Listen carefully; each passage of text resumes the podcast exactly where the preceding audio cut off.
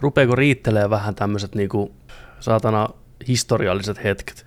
Ja riiteleen vai? Riittää. Riitteleen.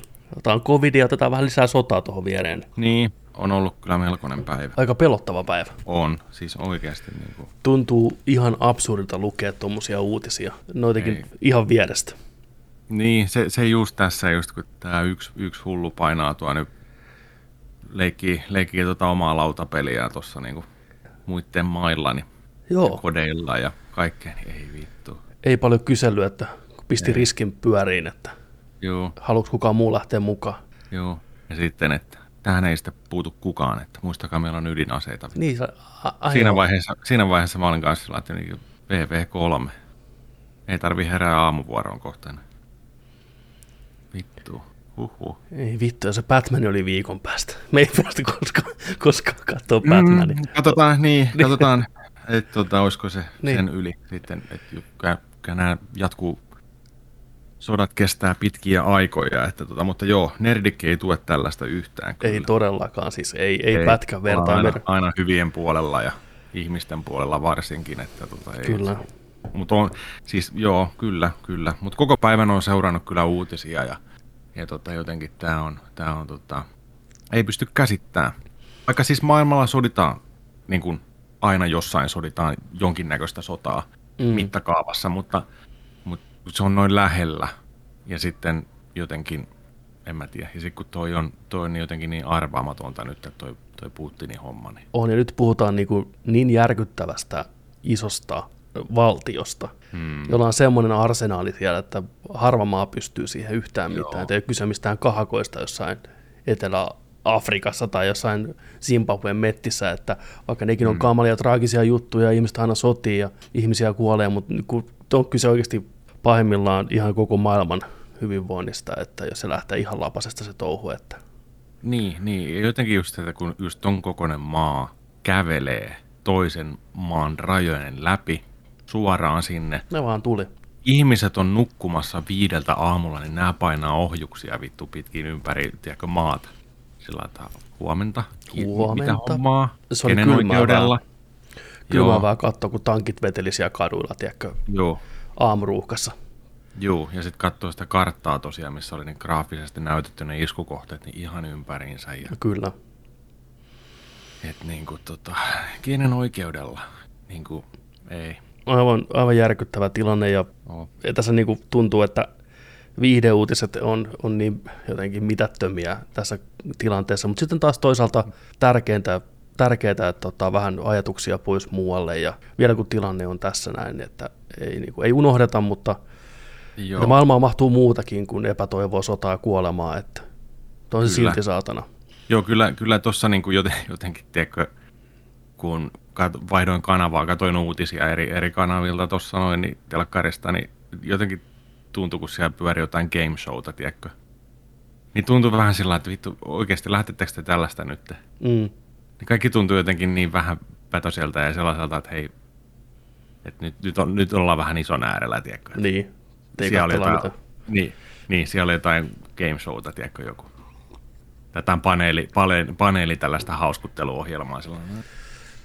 Tuntuu vähän väärältä ajalta semmoiselle nyt jotenkin. Kyllä, seuraamme tilannetta, kun ei muutakaan voida. Joo. Ja toivomme parasta, pelkäämme tietenkin pahinta. Jep. Mutta ajatukset on siellä kaikkien viattomien ihmisten luona. Huhhuh. Tervetuloa Nerdikin tuoreempaan jaksoon 162. Kolme. Me ollaan jo niin pitkällä, 163. Mm-hmm. Täältä synkkyydestä noustaan vielä. Viikonloppu koittaa. Kaikki huolimatta. Paitsi Batmani. Kaikki, niin on. Katsotaan kaikki sitten, muut nousee synkkyydestä paitsi Batmani. Niin on. Katsotaan sitä sitten, kun tulee se oikea falloutti, niin katsotaan sitä omissa tukikohdissamme Batmania. Traileria. Meidän Discordissa... Tervetuloa muuten kaikki kuuntelijat, katsojat meidän Discordiin. Se on Nerdikin koti, se on Nerdikin yhteisö. Tulkaa sinne. Helppo ladata puhelimeen, teette nimimerkkiä sinne. Juttelee sinne. Off you go, tiedätkö, muiden samanlaista laumaa sekaan. Niin oli kun Batmanin ensi-iltapäivä on virallinen ensi-iltapäivä on ensi viikon perjantai. 4.3. niin Nerdikin Discordissa oli jengi huudellut terveisiä sinne, en muista nyt nikkiä, mutta joo, että hei, keskiviikkona näytöksiä. Mutta ei ole kai kaikissa kaupungeissa, vai että oliko lehdistönäytöstä tai jotain. On totta kai lehdistönäytöstä aina ennen, mutta jossain oli ennakkonäytöstä. Mutta ei ollut Tampereella, kävin tsiikaamassa. Mutta joissain Finkkarin kaupungeissa on ollut pikku ennakko-bättistä tarjolla. Kyllä, joo. Ei. Pari päivää etupeltoon siihen. Niin. Joo, sitä on tosiaan myös näytetty maailmalla jo kai viime viikolla ihmisille, mutta kukaan ei saa sanoa siitä mitään. Ihmiset ei saa tyyliä sanoa, kun on nähnyt sen, että se on niin hash-hash. Onko ne joutunut niin joku sopimuksen kirjoittamaan? On, totta kai joo, että ei mitään Twitter-ensireaktioita eikä mitään ole saanut sanoa. Ja haastattelussakin ne on vaan sillä niin kuin, sä teit hyvää työtä. Ei mitään sitä leffasta, minkä laatuinen se on tai mitään. Onko se vasta tiistaina vai keskiviikkona sitten saa tulla arvostelu pihalle? Joo. Toivottavasti ne on hyviä. Mä en halua, että mitään negatiivista. Ei voi olla huonoja. Ei ne voi olla mitään. On isoin, historian isoin floppi. No ei. Huono, erittäin heikko. Heikkoa kirjoitusta, heikkoa näyttelyä, huonoa ohjausta. Ei mietin. Onko sen, niin. Ei se ole mahdollista. Ei se ole vaan mahdollista. Ei edes Batmanin kohdalla. Niin. Ei lähdetä niin pitkälle kuitenkaan maalailemaan piruja. Ei. Huonosta näyttelemästä puheen ollen. Mulla on sulle klippi, mikä voitaisiin katsoa tässä. Okei. Joo, siis ei kyse, saat vähän arvuutella, siis mä vähän pohjustan, eli kyse on It's Always Sunny in Philadelphia podcastista, videopodcastista, mitä äijät on ruvennut tekemään, ja joo. Ne puhuu siinä sitten siitä, että aikanaan muun muassa Dave Bautista haki yhteen rooliin Mäkin isäksi aikanaan, joka on siellä vankilassa. Ai jaa, mutta ne ei sitten palkannut sitä, ja siitä sitten keskustelu siirtyy toiseen elokuvaan, ja sitten ne mainitte yhden nimen siinä, mikä pliipataan. Ja sitten tämä Glenn Howerton, joka näyttelee Dennistä, on sillä, että ei ole yhtään vakuuttunut sitä näyttelijästä. Että hänen mielestään se ei koskaan tehnyt yhtään hyvää roolia missään. Joo. Sitten on sellainen nykätä, että voi sanoa noin, että näin. Mutta sitten kuitenkin on ainakin osa vähän samaa mieltä siinä kuitenkin lopulta. Niin katsotaan, arvaaksä, kenestä ne puhuu. Mä selvitin, kuka se on. Joo. Mä en ole yhtään tutustunut tähän podcastiin. Eli se on videopodcastin muodossa myös. Videopodcastin muodossa. Podcast. Joo. Kyllä. No nämä pääkolmikko on siinä ja viime viikolla ne otti puheluta vastaan live-showhun. Pisti Twitteriin, että hei, soittakaa tähän numeroon. Ja se oli niin hyvä. Jengi soitti paskalta sillä tavalla, että moro, mitä häijät. Let's go to the phones. Tämä tarvii ottaa haltuun, koska meillä on niin kuin, pitkään, jos olette kuunnellut nyt Nerdikkiä tässä nyt viimeisen ainakin yli puolen vuoden aikana, niin me ollaan avopuolison kanssa tykitetty menee Always Sunya. Melkein joka toinen päivä ainakin. 9 kausi taitaa olla tällä hetkellä menossa, niin se on ihan meidän favoritti. On ollut 8 kausi, oli kova. Se oli kova. Se oli se niin on. Hyviä se jaksoja. On. Yksi mainitsemisen arvon oli se hääjakso. Kyllä. Kauhujakso. Niinpä. Se oli ihan hyvä. Lähti ihan käsistä. Ai vitsi. Ja tuossa Deniksestä pitää vielä mainita, ennen kuin lähdetään tässä muuten ihan taas Always Sunny laukalle. Mutta vitsi se on hyvä näyttelijä. Se on. Nyt kun on tullut sitä sen psykopaatti juttua ilmi sieltä, niin se on aivan loistava. Niin on. Se on ton sarjan, Danny DeVito on hyvä näyttelijä kyllä. Mutta jos oikeasti näistä muista pitäisi valita, että kuka näistä osaa näytellä parhaiten, niin se on aivan huikea. Se on itse asiassa klassisesti koulutettu näyttelijä. Se on käynyt sen kuuluisen New Yorkin Juilliard-koulun, mistä kaikki tämä Fame-sarjat ja kaikki kertoo. Ja ne se psykoosit on niin hyviä. Joo. Mun lempiasia on katsoa tupesta niitä Completion, missä näkyy kaikki ne parhaat, Don't you wanna get off, tiedätkö meiningit? Se jakso itse asiassa tuli nyt tässä. Alkoi olemaan tuollaista Amerikan psykomeininkiä, että where another man's skin. Tiedätkö se oikein pääsee? Tiedätkö se fiiliksi? Don't you wanna get off? Oh yeah. Tiedätkö se oli ja sitten oli kans toi muutenkin se huomasi just klassista koulutusta siitä, kun se meni sellaiseen tonne rentoutumislaatikkoon siellä moolilla, kun sen näki itsensä valkoisessa tällaisessa Matrix-paikassa, missä se rentoutui, ja sitten tuli brittiversio siitä. Hello mate, leikkaa se hiuksia. Puhu itselle, että mikä on oma vittu. Ai, ottakaa kaikki haltuun. It's Always Sunny in Philadelphia. Löytyy Disney Plusasta. Ihan siis huikea. Yeah. Uusi kausi on alkanut pyöriin siellä jo. Hyvin ollaan ajan tasalla Suomessakin. Niin. Nerdik suosittelee vahvasti. Ehdottomasti. Yksi parhaimpia komediasarjoja ikinä heittämällä. Niin katsotaan tuosta pikku pätkä sitten. Noin. Toivottavasti ääne kuuluu. Map too. Yeah. I can't remember how old he is, but he's... I haven't seen it yet. So, is Bautista in that?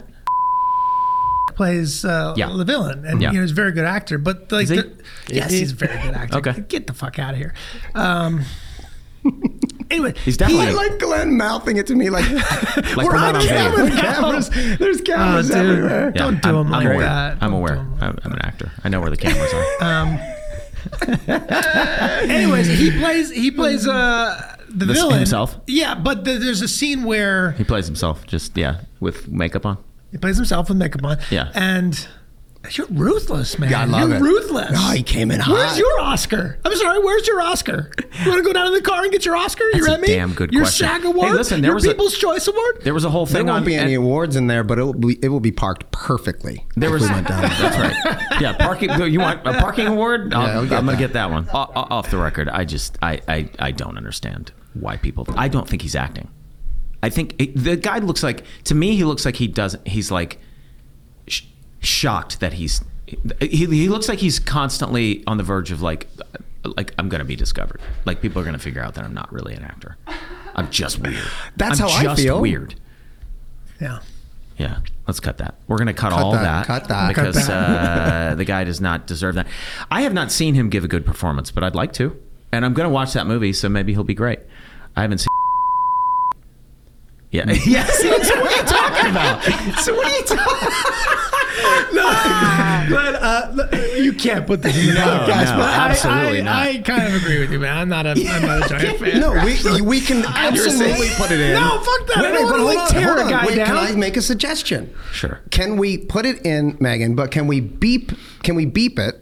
And then put literally like bubbles over the mouths, so you don't know who we're talking about or what movies we're talking about. Yeah, there's maybe a way to cut that. Sure. I mean, sorry. Use that. Edit that into the show. Yeah. Okay. Well, whatever. Maybe don't cut that. What were we talking about? Well, so we made a television show. Okay. Yeah. Onks mitään ajatusta, kenestä ne vois puhua? Mennään vähän takaisinpäin. Liittyykö se Batista tähän? Onko ne ollut samassa elokuvassa vai? Ne on ollut samassa elokuvasarjassa. Elokuvasarjassa? Mitä on tehty tosi monta osaa. Viimeisin tuli viime vuonna ja me käytiin katsoa se yhdessä. Batista näyttelee pahista toisiksi viimeisimmässä. Bondi. Joo. Rami Malekista ne puhuu. Vittu, oikeesti. Mm. Joo. Mä oon eri mieltä vähän siitä. Musta Rami Malekki on hyvä näyttelijä. Mutta niinku, siis sen, katsotaan uudestaan mä kelaan vähän sitä tohon. Mä niin tykkään, kun noi sanoo sen nimen oikeasti tuossa tilassa ääneen. Ja sitten noi sillä, että et sä voi sanoa, tiedätkö, niin tällainen näin niinku repee, niinku, että onko se tosissas? Niinku, yep. Okei, joo. Tähän olisi muuten, mulla oli Jared Leto kyllä mielessä kanssa. Joo, mullakin oli alkuun. Vaikka Charlie on vetänyt hyviä rooleja. Don't get me wrong, mutta niinku. We auditioned it. Tossa näkee. Charlie sanoi Rami Alec. Tuolla niinku kahdessa osassa. Ja selvästi. Malek. Joo, niin on. Toi on kyllä. Aika rohkeata jättää sitä. Niin, no toisaalta miettii, että kyllähän Malekki on tähän hetkeen tälle statukselle niin aika niin kuin puskista tullut ja aika lyhyen ajan sisään ainakin omaan tietoisuuteen. Niin on. Mutta mun mielestä se oli hyvä Bondissa, vaikka se rooli oli pieni ja se rooli ei ollut kovin mielenkiintoinen tai ne ei tiennyt sillä, mitä niillä hahmolla oikein tekee, mutta musta Malekki oli hyvä siinä roolissa kuitenkin. Se oli Malekki on loistava Bohemian Rhapsodissa. Aivan loistava. Oot sä muuten nähnyt sitä? Oot sä sen? Nope. Leffa-ilta, Petteri. Queen-ilta. Queenilta. Siinä se on hyvä. Siinä se on hyvä. Joo, uskon. Sitä se voitti Oscarinkin. Oli syytäkin. No niin, näin mä kuulin. Joo. Tässä on selkeän tehnyt Bondi ja sitten on se jotain muutakin. Sitten se oli tuossa, minkä mä kattelin just sieltä hopeamaaksi. The Little Things. Little Things. Small Things. Little Small Things. Washington, missä ne oli murhatutkijoita. Niin olikin jo. Joo, ja siinä oli myös muuten Leto. Joo, niin olikin. Joo. No. Ei se mitään. Mielipiteitä riittää maailmassa. Oh. Mutta siis se kuullaan niinku noilta kollegoilta, niinku alan kollegoilta, niinku tuolla näyttelijöiltä, pitkälinjan näyttelijöiltä, tiedätkö sillain, ja koulutetulta näyttelijöiltä nyt varsinkin näemmä. Niin just niinku, että hei, mun mielestä se ei edes näyttele. Jengi saa jonain päivänä tietää. Niin on, oh my god, vittu, paljastuu vittu. Joo. Mutta onhan noita näyttelijöitä just sillä niinku, että mikä on niin kuin rooleissaan just niin kuin samanlaisia leffasta toiseen ja tuntuu, että ne ei paina efforttia, vaan ne näyttelee sitä samaa mallia itsestään. Onhan kyllä näitä todella on tosi paljon. Ja sitten on näitä niin kuin elämäänsä kyllästyneitä, tai no ei välttämättä elämäänsä, mutta elokuvaelämään.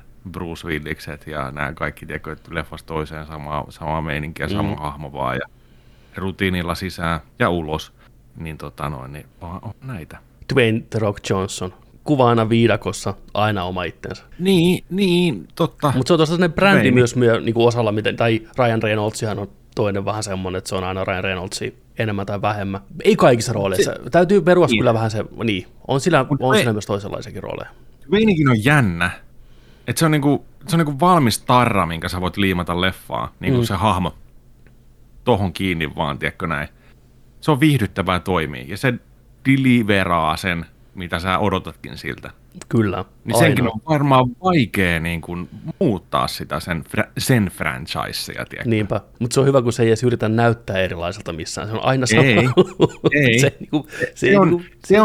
Se on tyyppi, joka vierailee näissä elokuvissa elokuvauniversumien välissä. Niin on. Mieti, kun jokainen Dwayne Johnsonin leffa näytettäisiin lopusta 2 minuuttia, mikä on leikattu jokaisesta niistä elokuvista pois, niin tulisi tällainen niin kuin aikamatkustus, aikakonesysteemi. Mikä tämä oli tämä TV2, se aikahyppy-elokuva. Niin aina tulisi se, kun se hyppää johonkin ja se menee seuraavaan elokuvaan. Sitten se elokuva tulee oikeasti niin kuin pihalle. Mutta me ei vaan ikinä tiedetä sitä. Et se on aikahyppy matkalla ollut viimeiset 20 vuotta. Dwayne The Rock Johnson. Kyllä. Musta tuntuu, että sitä on klooneja, että se on joku 5 äijää, mikä on sama äijä vaan. Totta. Mä muuten tuosta kloonista tuli mieleen. Mä näin Instagramissa, mä katsoin, että Bruce Willis oli siinä, shadit päässä ja parran sänki ja tälleen. Siinä oli joku toinen tyyppi, niin kuin, että kuvaamassa elokuvassa, mä katsoin, että mikä tää kuva, niin kuin, mikä teksti. Se ei ollut Bruce Willis, se oli Bruce Willis Double Like. Aa. Mikä on niissä sen elokuvissa. Joo. Se oli aivan saman näköinen, kunnes se otti arska pois ja näytettiin, että sillä oli ruskeat silmät. Se oli joku se oli joku espanjalainen taisi olla. Mut sillä on oma toi IG-sivu, niin siellä lukee niitä Bruce Willis body double. Niin se tekee niitä hommia. Sillä on ihan siis tuo on sellainen Pedro versio tuosta Bruno Villes. Niin, Bruno versio niin on. Mut, joo. Mut voi Bruce. Voi Bruce sille tulee nyt 10 leffaa vuodessa suoraan videolla. Joo, Bruce oli tehnyt joku 11 leffaa viime vuonna, missä se on siis niinku ehkä 2-3 minuuttia per leffa, jos sitäkään. Yleensä kuvattu takapäin, että just Bruno vetää sen rooli. Ja sit se vaan lukee niitä sanoja. Sille syötetään ne tuon mikin kautta korvaan ne vuorosanat. Joo. Kuulemma muistiongelmia. Joo. Tai että ei vaan viitti niitä skriptejä edes lukea. Siellä kommenteissa, tämä video on siis Red Letter Median tämmöinen pitkä video, missä kävi läpi niitä leffoja, ja siellä kommenteissa joku sitten pisti, että hän työskenteli täällä kuvauspaikalla yhdessä leffassa, ja siellä sitten hänelle valkeni se, että Bruselle tosiaan syötetään ne vuorosanat, koska sen muisti ei enää pelaa, että sillä on dementian poikasta, ja jopa sellaisia tilanteita, joo, että se ei välttämättä edes tiennyt, mitä leffaa se on kuvaamassa enää, että se on mennyt niin pahaksi se meininki. Dedication, niin kuin, missä mä oon, mikä leffa. Ilmeisesti se nyt koittaa vaan nettoa rahaa pankkiin, koska heillä on kuitenkin lapsia ja lapsenlapsia ja avioliittoja, että sen pitää pitää talous pystyssä.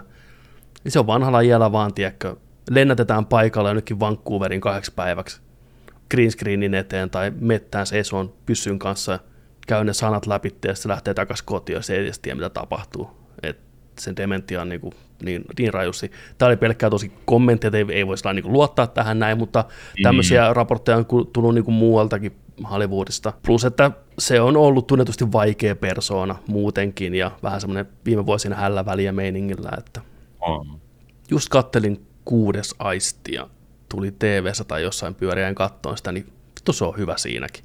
Se on vielä sitä aikaa, kun Bruce niin kuin jakso. Sen jälkeen ei olekaan tullut hyvää. Se oli M. Night Shyamalanin leffat, se jakso niissä näytellä. Ja jos tilanne oli semmoinen, mutta kyllä tuolla on niin kaukana se, siitä. On.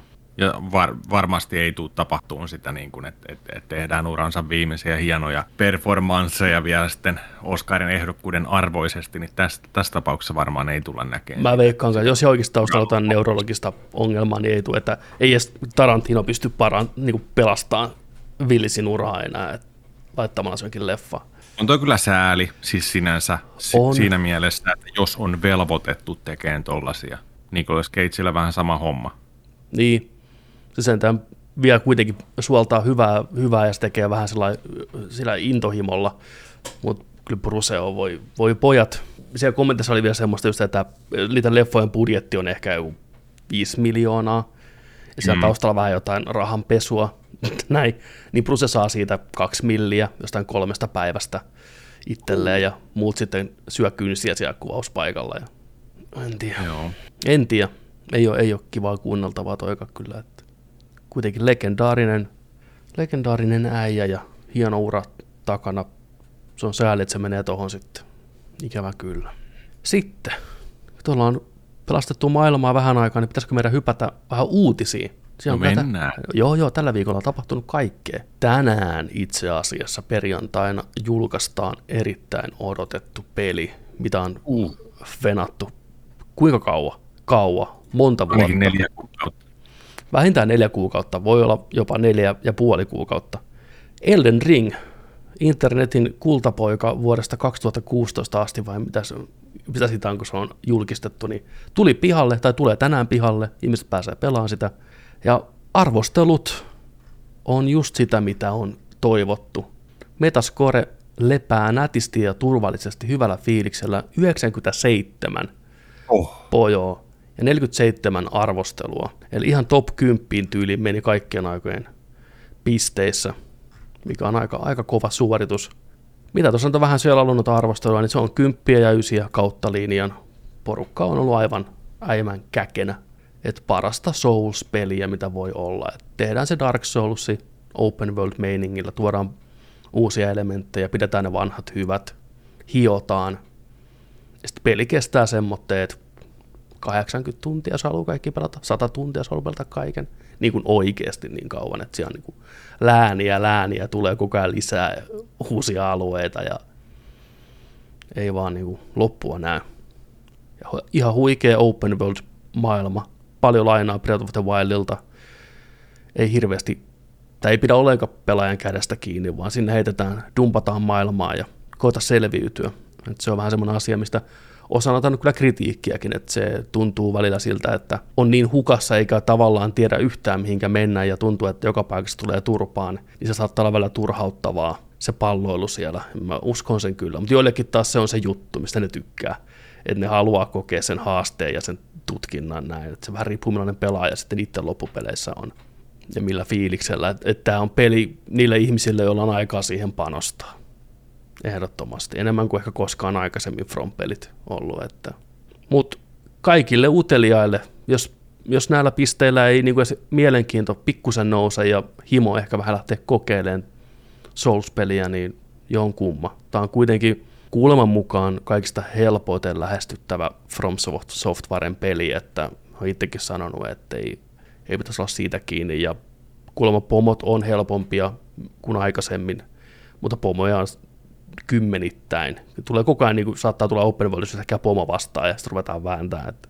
Mutta pitkä odotus on palkittu. Se on aina hyvä olla tässä asemassa, kun on kauan himoinut jotain ja haaveillut siitä. Ja sitten kun se julkaistaan, niin se on sen odotuksen arvoinen. Tämä on hyvä päivä. Just näin. Mä mietin just tässä, katselen gameplaytä tässä samalla, niin mietin just tossa, että kuinka kohan moni löytää Souls-like-pelin tämän pelin kohdalta tällä kertaa? Tämä voi olla kyllä monelle se ensimmäinen. Et kun se hype on niin kova, niin se houkuttaa porukkaa tahkoon. Harva peli saa tollaista overallia, 97 overallia, että niinku, puhutaan niinku kaikkien aikojen pistesaalista, mutta oli kyllä kans, samahan silloin, ei näin korkeat tainnut olla, mutta Bloodbornen kohdalla oli kans 9 sama homma. Niinku, joo, ja mä veikkaan, että monelle se ajatus siitä, että tämä on avoimen maailman peli, niin on se, mikä rohkaisee kokeileen, jos tykkää yhtään sitä genrestä. Niin. Ei ole tuollaista niinku luolamaista, niinku käytävämäistä, tunnelimaista, tornimaista lääniä just, vaikka kyllä niitäkin varmaan tässä on. Tässä on ihan erikseen omia dunkkuja, mikä vastaa sitten näitä, ja pienempiä dunkkuja löytyy, että täällä on kaikkea. Kyllä tostakin mulle tulee niinku se ensimmäinen, joo, mihin mä aion pureutua niinku ihan kunnolla, heittäytyä sinne. Mähän aloitin sen Demon's Soulsin tuossa jo, ennen kuin mulla sitten seivit tuhosin sieltä. Mutta se puraso siinä, koska se toimii niin hienosti se remake tuossa niinku Pleikkari Vitosella, ja se pääsi siihen sisään, ja yksi rani vielä, ja pakokeissielut, ja vittu, että varmana voita mua, ja bla bla bla, näin. Niin siinä oli jo, mutta me joutui lopettaa sen siihen, koska oltiin niin lähellä, että koska mä haluan sitten pelata sen tämän jälkeen. Joo. Ja mennä muihin noihin Fromin peleihin kanssa, mutta on, joo, ai että. Ja se mikä oli kiva kuulla tässä, niin noi Kinda Funny jätkät oli pelannut tätä ennakkoon, jokainen ehkä 50-60 tuntia. Ja niillä oli semmoista hyvää pöhinää siinä, että he sanoi, että ei muista koska viimeksi niin paljon on kavereiden kanssa tullut puhuttua jostain pelistä, läheteltyä kuvia, tiiäksä, telkkarista, että mikä paikka tää on, ja soiteltua, tiiäksä, missä sä meet, missä mä meen, mitä vittua tapahtuu, ja mikä juttu tää on, tiiäkö, kun ei ole mitään internetistä apua tässä kohtaa vielä ollut, niin. Se on, tulee vanhat ajat mieleen. Joo, siis toi on osa tuota juttua varmasti se, että kun sulle ei kerrota mitään, niin se on just sellaista oikeasti niin kuin seikkailun tunnetta ja löytämisen riemua ja semmoista niin kuin todella harvinaista on pelien saralla. On. Mutta kuuluu tuohon Fromin hommaan just tollaan, että ehdottomasti. Mystisyys. Kyllä. Aukeaa vasta sitten sen jälkeen. Mutta mä jotenkin jäin miettimään just että kuinka moni löytää Souls-like-pelin tämän kautta, koska kumminkaan maailman mittakaavassa Dark Soulsien esimerkiksi niin pelaajamäärät ei ole niin isoja, kun tämä ei ole kaikkien palakakkua. Ei. Se on kasvanut vuosi vuodelta varmasti. Tullut uusia Souls-like-kaikia niin sanottuja. Mutta et kumminkin niin kun puhutaan sellaisesta määristä. Vähän niin kuin alagenre kumminkin. On vieläkin suhteessa isoihin näihin pelaajiin totta kai, mutta se on varmaan kasvattanut tasaiseen tahtiin sitä yleisönsä, ja tämä saattaa olla se, mikä breikkaa sitten sen enemmän kaikkien tietoisuus. Että voi olla sillä. Samahan kävi esimerkiksi, no nyt puhutaan tosi isomman niin kuin mittaluokan, mutta voi olla. Niin mutta sama oli Final Fantasy 7 aikanaan. Kyllä. Tutustuttiin tiedätkö länne kaikkeen, koko maailman niin kuin roolipelaamiseen niin kuin suurimman osalle oli uutta isommassa skaalassa. Voisiko tämä olla se juttu? Mutta jotenkin, että jos tästä pelistä on sillain niin kuin silmä kiinni ja korva kiinni ja sillä että mikä, niin on jotenkin sillä että kunhan tämä nyt pitää kokeilla ja huomata. 97 overalli, Metacritic. Kyllä, ja puhutaan niin kuin kaikkien aikojen niin kuin pistesaalista niin kuin tyydisesti. Kaikkien aikojen 20 muun pelin kanssa esimerkiksi, mitä on ollut, niin erittäin mielenkiinnolla odotan noita myyntilukuja, sitä, kun rupeaa tippuun pikkuhiljaa, että miten tämä pärjää eri alustoilla ja miten paljon porukkaa on löytänyt tämän. Voi olla aika herkulliset. Siellä on varmaan tosi tyytyväistä porukkaa tällä hetkellä. Joo, oli se kyllä taas siisti hetki sillain töissä tänään. Avasin katsoin, että jaha, ne täältä tulee maahantuojan laatikkoon. Sitten otit ne Elden Ringit siitä, tiedätkö, ja pistin ne aamua valmiiksi julkaisuun tuohon. Niin oli vaan sillain, tossa se on. Tiedätkö, tätä ollaan katsottu niin vuosia taas niin video tuossa, uutisoitu, puhuttu siitä ja haaveiltu siitä, että tossa se on. Niin. Viime perjantaina tuli Horizon, että no tossa se on. Et niin kuin. Ei vitsi, mitä pelejä tässä helmikuussa. Lost Arkki, tämmöisiä pikkupelejä niin kuin Lost Arkki, Forbidden West ja Elden Ring, back to back to back. Joo. Mistä aika? Jos jotain negatiivista pitää hakea, mutta ei jäädä velloon siihen, niin on just tämä, että mulla on Horizon just sellainen lähtenyt hyvään niin kuin liitoon ja hyvä fiilis siinä. Nyt tämä tulee sitten, mikä on ihan ääripään peli. Siis joo, ihan kombatista kaikkeen, niin paloilee niiden välillä nyt sitten. Se on haaste, se on haaste. En muista, koska viimeksi on tämmöisiä pelejä ollut, että mikä on näin himokkaita, mutta näin erilaisia. Että morjes, ihan en tiedä mitä tehdä. Olisiko toinen eka? Niin, olisiko toinen eka? En tiedä. Et pysty olemaan. Pysty. No periaatteessa ehkä pystyisi. Katsotaan miten käy. Katsotaan. Mutta se on pihalla, menkää hakemaan oman, kokeilkaa. Juu. Mutta älkää olkoon niin kuin osa ihmisistä on, että vedätte herneet siitä, että pelihahmolla, naishahmolla on haituvia poskessa. Eli nyt on suurennuslasin alla kirjaimellisesti ja tykityksen kohteena ollut Horizon Forbidden West, mitä on vähän reviobommattu, eli annettu huonoja arvosteluja tuolla fanien toimesta, koska peli sisältää parrakkaan naisen, eli Aloyn, koska se hahmomalli on niin yksityiskohtainen, että hänen ihokarvansa näkyy poskessa, ja siitä on osa näistä alfa-uroksista sitten vetänyt herneen nenään, että miksi nykypäivänä naisilla pitää olla parra peleissä, että mitä helvettiä, siellä on aika hyvin. Nyt vitun mieslapset ulos sieltä kellarista oikeasti, ei vittu oikeasti. Onko tämä niinku juttu nyt? Te ette ole ikinä nähnyt naista läheltä. Niin on. Jokaisella on ihokarvat, voi jumalauta. Ei saisi olla heidän hahmoillaan. He haluaa vaan sileän naisen ehdottomasti. Aivan järjetön juttu. Tämä menee ihan vitsin puolelle. Mä en edes halua tähän liikaa aikaa käyttää, koska tämä on niin läppähomma ja surullinen kuva ihmisistä. Mutta et come on ihmiset, älkää oikeasti edes tosissaan. Vaikka olisitte nuoria, vaikka olisitte 13-vuotias, 11-vuotias jantteri, joka ajattelee näin, niin et sä voi olla näin urpo. Et sä vaan, missä sä oot kasvanut? Missä tynnyrissä? Nyt vaan joku modi sitten. Niin on. Facial, mikä herbaadi tai niinku. Ei se ole partaa. Hair removal modi. Hei, kokeilkaa sitä omaa haiventa, mikä siellä kasvaa, tai niinku partaa. Tää on vitusti kovempaa tää. Ei siinä pelissä ole tällaista. Oispa. Sitten silitätte tuosta silmän alta vaikka tästä näin. Se on tällaista. Tällä pehmeää. Se näkyy valossa pieni tällä. Ei se ole parta. Tuli mieleen tuosta modista, niin yksi suosituimpia modeja Skyrimiinhän oli Clean Faces modi, missä nais-NPC-hahmojen naamat puhdistettiin, että pelaajat pystyivät katsomaan niitä, koska likainen naama naisella, virtuaalinaisella, ei pysty pelaamaan. Joo. Herkkä sielu menee rikki. Joo, mutta siis niinku, ai vitsi. Tämän takia 3. maailmansota on ihan ok. Niin on. Tämä menee ihan läpäksi tää touhu. Mä haluan jonkun reality-ohjelman, missä nämä valittajat laitetaan kisailemaan jostain epämiellyttävyysalueille. Kyllä. Kunnon survival, joku saarimeininki, tiedätkö? 30, tiedätkö, manchildia. Mm. Mä veikkaan, että nämä on miehiä, siis suurin osa. On, siis.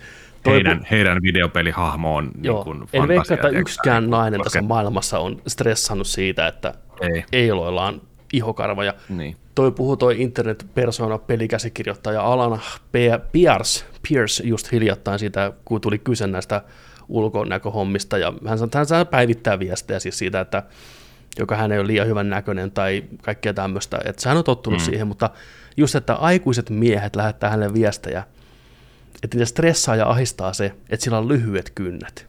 Että miksei se niinku hommaa kynsiä. Ne niinku miettii tommosia asioita. Niinku päivittäin hän saa viestejä, että hänellä on lyhyet kynnet. Että ei, niinku, ei pysty. Että heidän pitäisi niinku muka katsella sua ja kuunnella sun juttuja. Että mutta sulla on lyhyet kynnet. Sulla on lyhyet kynnet. Voitko mennä hommaan kuin tekokynnet tai joku, oot niinku sitten heidän mielestään paremman näköinen. Joo. Siis niinku tämmöisenä. Oikeasti menkää ulos sieltä kellarista, nähkää valoa, menkää ihmiskuntaan käveleen tonne, voitte vähän niin kuin hämmästyä, mutta joo, nyt sellainen survive homma. Hei, tsemppiä sinne, pistää keräys pystyyn. Kisailu, tiedätkö, reality, missä nämä laitetaan sinne. Huhhuh, vaikka onkin ihania asioita. Nämä kaikkia, me fanitetaan kaikkea tätä kulttuuria ja kaikkea tällaista niin kuin pelaamista ja elokuvia tällä, mutta hei, muistakaa nyt oikeasti, ne on vaan vittu videopeli. Kyllä. In the end of day. Ihan just näin, niin sanottu. Kyse ei ole mistään muusta. Jep. Sitten otetaan sen jälkeen, siirrytään peleistä vähän tuonne elokuvien puolelle. Viikon Oppa Oppenheimerit, mitä ei vähän aikaan käytykään. Kenneth Branagh, joka on tuttu muistakin Nolanin leffoista, kuten viimeksi Tenetistä, ja sitä ennen oli Dunkirkissä myös, on lisätty tähän kästiin, jo ennalta aika massiiviseen kästiin, ja ensimmäinen kuva Cillian Murphystä nimikkohahmona on julkistettu. Mä näytän teille sen tuosta kanssa noin. Tän näköinen kaveri. Murphy on selvästi entuudestaankin laiha kaveri, niin selvästi vähän laihduttanut vielä lisää. Joo. Oppenheimer tunnetusti oli hyvin luiseva oloinen kaveri, rööki huulessa, klassinen hattu päässä. Voi olla sen puolesta tyytyväinen, että hyvältä näyttää hahmossaan. Tästä leffasta on muodostumassa aika huikea setti. Ihan pelkästään jo castin puolesta. Niin. Tämä on aina riski, tämä iso casti, mutta Nolani ei varmaan petä, ja on kumminkin tuo teema on tuossa aika kohdillaan tuossa niin tarinallisesti ja kaikkea. Mutta joo. Ei jumalista oikeasti. Emily Blunt, Florence Pugh, Matt Damon, Robert Downey Jr., Rami Malek, Josh Hartnett, Matthew Modine, Jack Wade. Ei vitsi. Se on kaikki. Se on ihan kaikki. Malekkikin sai töitä, tiedäkö? Niin on. Oikein näyttelee edes. Oikein se on näytellyt.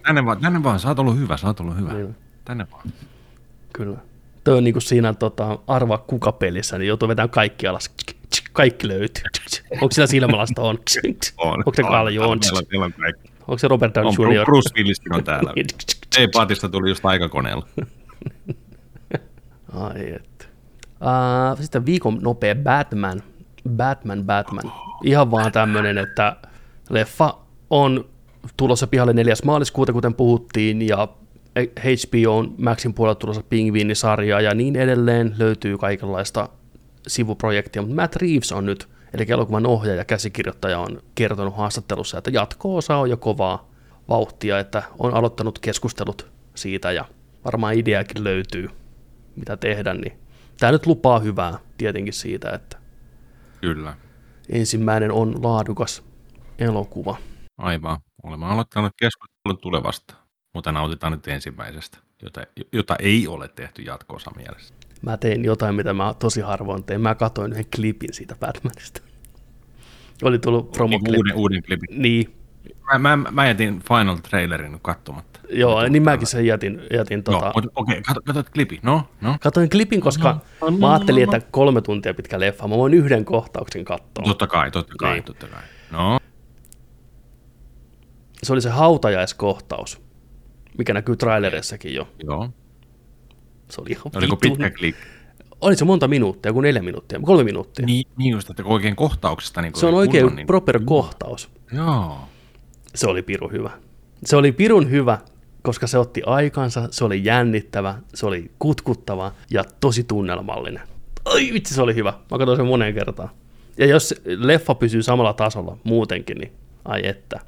Joo, vähän kiinnostaa just tuo, että miten se leffa on sitten loppupeleissä rytmitetty just tuolla, että missä kohtauksessa mennään, niin kuin tämä hautauskohtaus, niin kuin väännetään sitä ruuvia, tiedätkö, ja se jännitys niin kuin kireille ja musat tulee siellä taustalla ja on pommiliiviä ja tapahtuu koko ajan ja tällaista, niin kuin, että onko siinä sitten taas sitä, että sitten ollaan siinä detective-modessa vähän niin kuin... Ihan varmasti. Mennään UV-valolla vähän siellä, katsotaan ja Batmanin niin vähän niitä, niin kuin noita, yrittää ratkaista niitä keissejä, tai sitä keissiä niin kuin eteenpäin ja niitä niin kuin palasia kohilleen ja tällä, että onko siinä vähän sellaista rauhoittumista tai ja sitten on vähän niin kuin hahmojen välistä juttua ja sitten tulee action ja sitten tulee taas tuollaista niin tiivistä tunnelmallista. Se on mielenkiintoinen 3 tuntia miettiessä, että miten se on rytmitetty. On ja mä oon miettinyt, että miten se leffa alkaa, mikä on se ensimmäinen kohtaus, millä me tullaan siihen mukaan. Aivan. Että alkaako se heti Batmanilla, onko Bruce Wayne.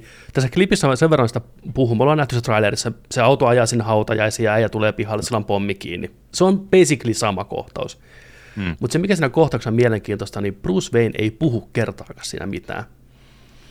Se on ihan hiljaa, mutta sen ympärillä niin kuin hahmo puhuu, yksinainen puhuu silleen jotain, mutta Bruce ei vastaa mitään, se on se emo-moodissa, tiedätkö näin. Ja se on hienosti kuvattu, koska me kuullaan ulkopuolelta ääniä ensin. Tiedätkö, kun se on hirveä mylläkkä, kun se auto ajaa, tiedätkö, ihmisten läpi, me kuullaan sitä paniikkia, huutoa, kaikki rupeaa kattoon siellä hautajaisesta, mitä helvettiä tapahtuu. Ja parvella ylhäällä porukka menee ikkunoihin kattoon, paitsi yksi henkilö. Yksi henkilö jää seisoon sinne, The Riddler, tiedätkö sä, tuijottaa Batmania. Sitä ei näy mitään muuta kuin siluetti. Bruce Wayne kattoo sitä äijää siellä ylhäällä. Sitten se auto ajaa sinne sisään, se pelastaa sen pienen pojan, toi Bruce siinä. Ovi aukeaa, poliisit tähtää, nyt ulos sieltä autosta, ja se äijä nousee, tiedätkö sä, sidottuna, teipattuna, puhelin kädessä. Kaikki tuijottaa, tosi jännittynyt tilanne. Sitten se puhelin soi. Näkyy semmoinen kohta, että kaikki rupeaa niinku huutaa ja pelästyä sitä, että nyt räjähtää. Kaikki muut paitsi Bruce, joka ei edes värähdä. Tiedätkö? Kaikki näkyy vaan sen ympärillä, tiedätkö, ja mennään näin. Bruce vaan tuijottaa sitä, tiedätkö näin. Tiedätkö, hermot terästä. Batman, motherfucker, vittu. My man. Vittu, se on hyvä kohtaus.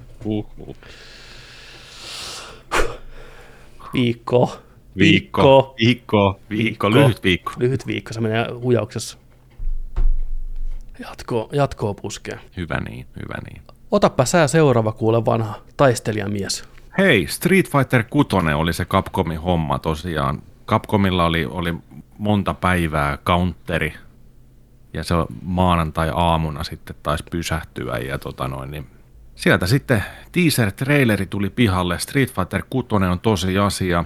Sen enempää oikeastaan tässä ei näytetä muuta kuin Ryu ja sitten toi jo Street Fighter 5:een tullut viimeinen hahmo, mikä antoi osviittaa tästä tulevasta kutosesta, että tähän suuntaan ollaan niin kuin sitten menossa, että tämä olisi niin kuin tämä Luke-hahmo, niin tämä olisi niin kuin tulevaisuutta sitten. Ja USA lukee hanskassa tällä hahmolla, dog tagin kaulassa, onko tämä Charlieen liittyvä, Guileen liittyvä, miten tämä liittyy, militaaritaustaa siis on, onko tämä Charlien poika, onko vai mikä homma vai Luke kumminkin. Mä en sen enempää tiedä tästä hahmosta tai sen loresta, mutta niin.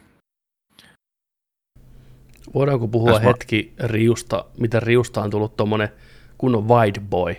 Nyt on rinta samaa tasoa kuin Kylo Renillä. Tuo on leveä poika. Joo. Vanhempi kuin ennen, huomattavasti. On. Hikeä valuu vaan. Steamia nousee.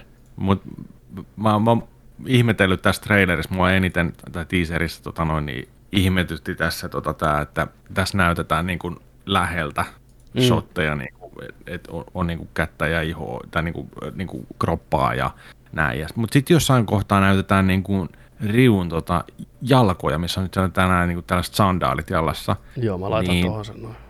Niin tässä mua häiritsee tämä, että miksi Riun jalan kynnet on ihoa. Miksei niitä kynsiä ole tehty tähän, ne on vaan maalattu tollain, tiedätkö, sillain ihon värisesti sillain, että niissä ei oikein detailia. No joo, se on ihan totta, mutta se lupaa hyvää siitä, että tämä on oikeasti pelissä nähtävä hahmomalli, että tämä on ihan muuten ihan kivan näköinen, ja mä tykkään noista hikiefekteistä suoraan tuttuja NBA 2K-sarjasta. ja kaikki nämä höyryt ja nämä on hienoja partikkeleja näkyy tuossa. Ja mä tykkään tuosta, kun tuo rupeaa matsaan, niin tulee ne klassiset tutut mustejäljet. Joo, joo, se on siistiä, ne pitää sitä, mutta vähän hillitymmin. Jatkaa samaa linjaa kuin aikaisemmin. Mitä mieltä tästä logosta? Aika tylsä. Ei niinku, tästähän oli jotain nyt ollut, mihin tätä verrattiin tätä logoa, että toi S ja F vaan vähän vinossa jostain muusta logosta. Niin, plakki, joo, niin on, joo. Mutta tulee mieleen Suomi, Finland, toi niin, no sit, Suomi Filmi-logo. Siis, mä ihmettelin, mikä tää on. Tää on Suomi Filmi, joo, niin on. Niin onkin. Vei senkin. Voi jumalauta.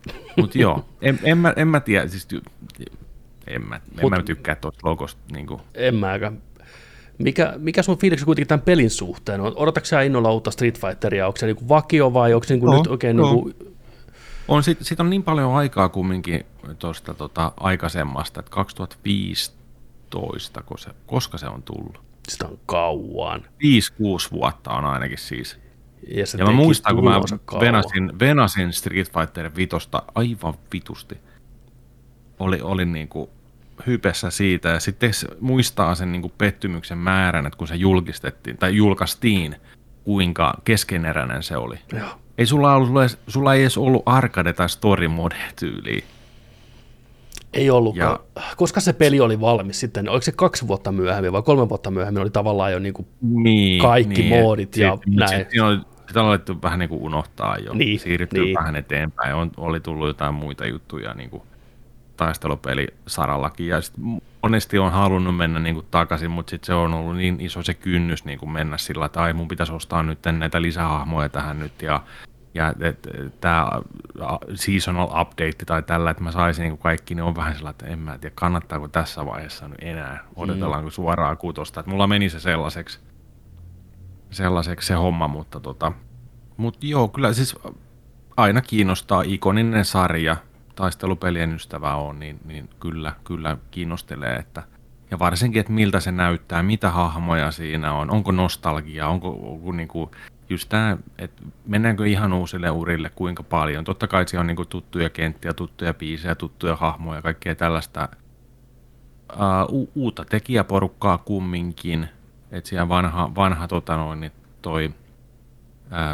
Ono, kukas tää, Yoshinori Ono, hän lähti pois, mikä oli niin pitkän aikaa Street Fighterin vastaava. Just se tyyppi, joka aina näytti sitä Blankahaa figuuria joka kuvassa. Niinku. Ja on tykätty hahmotaistelupiireissä, kyllä. Aina oli noissa Evoissa ja kaikissa messissä. Mutta saa nähdä, minkälaisen suunnan ne ottaa. Mielenkiinnolla odotan ekoja sitten pätkiä.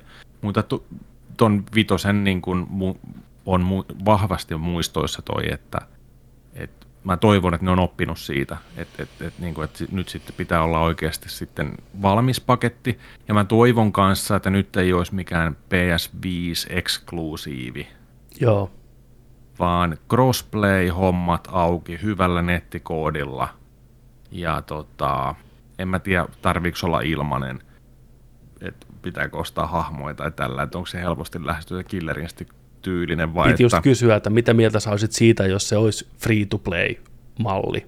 Jos se kasvattaisi niin kuin pelaajakuntaa sen ympärillä ja se olisi kunnossa se itse peli, niin silloin se olisi ihan fine. Joo, okei.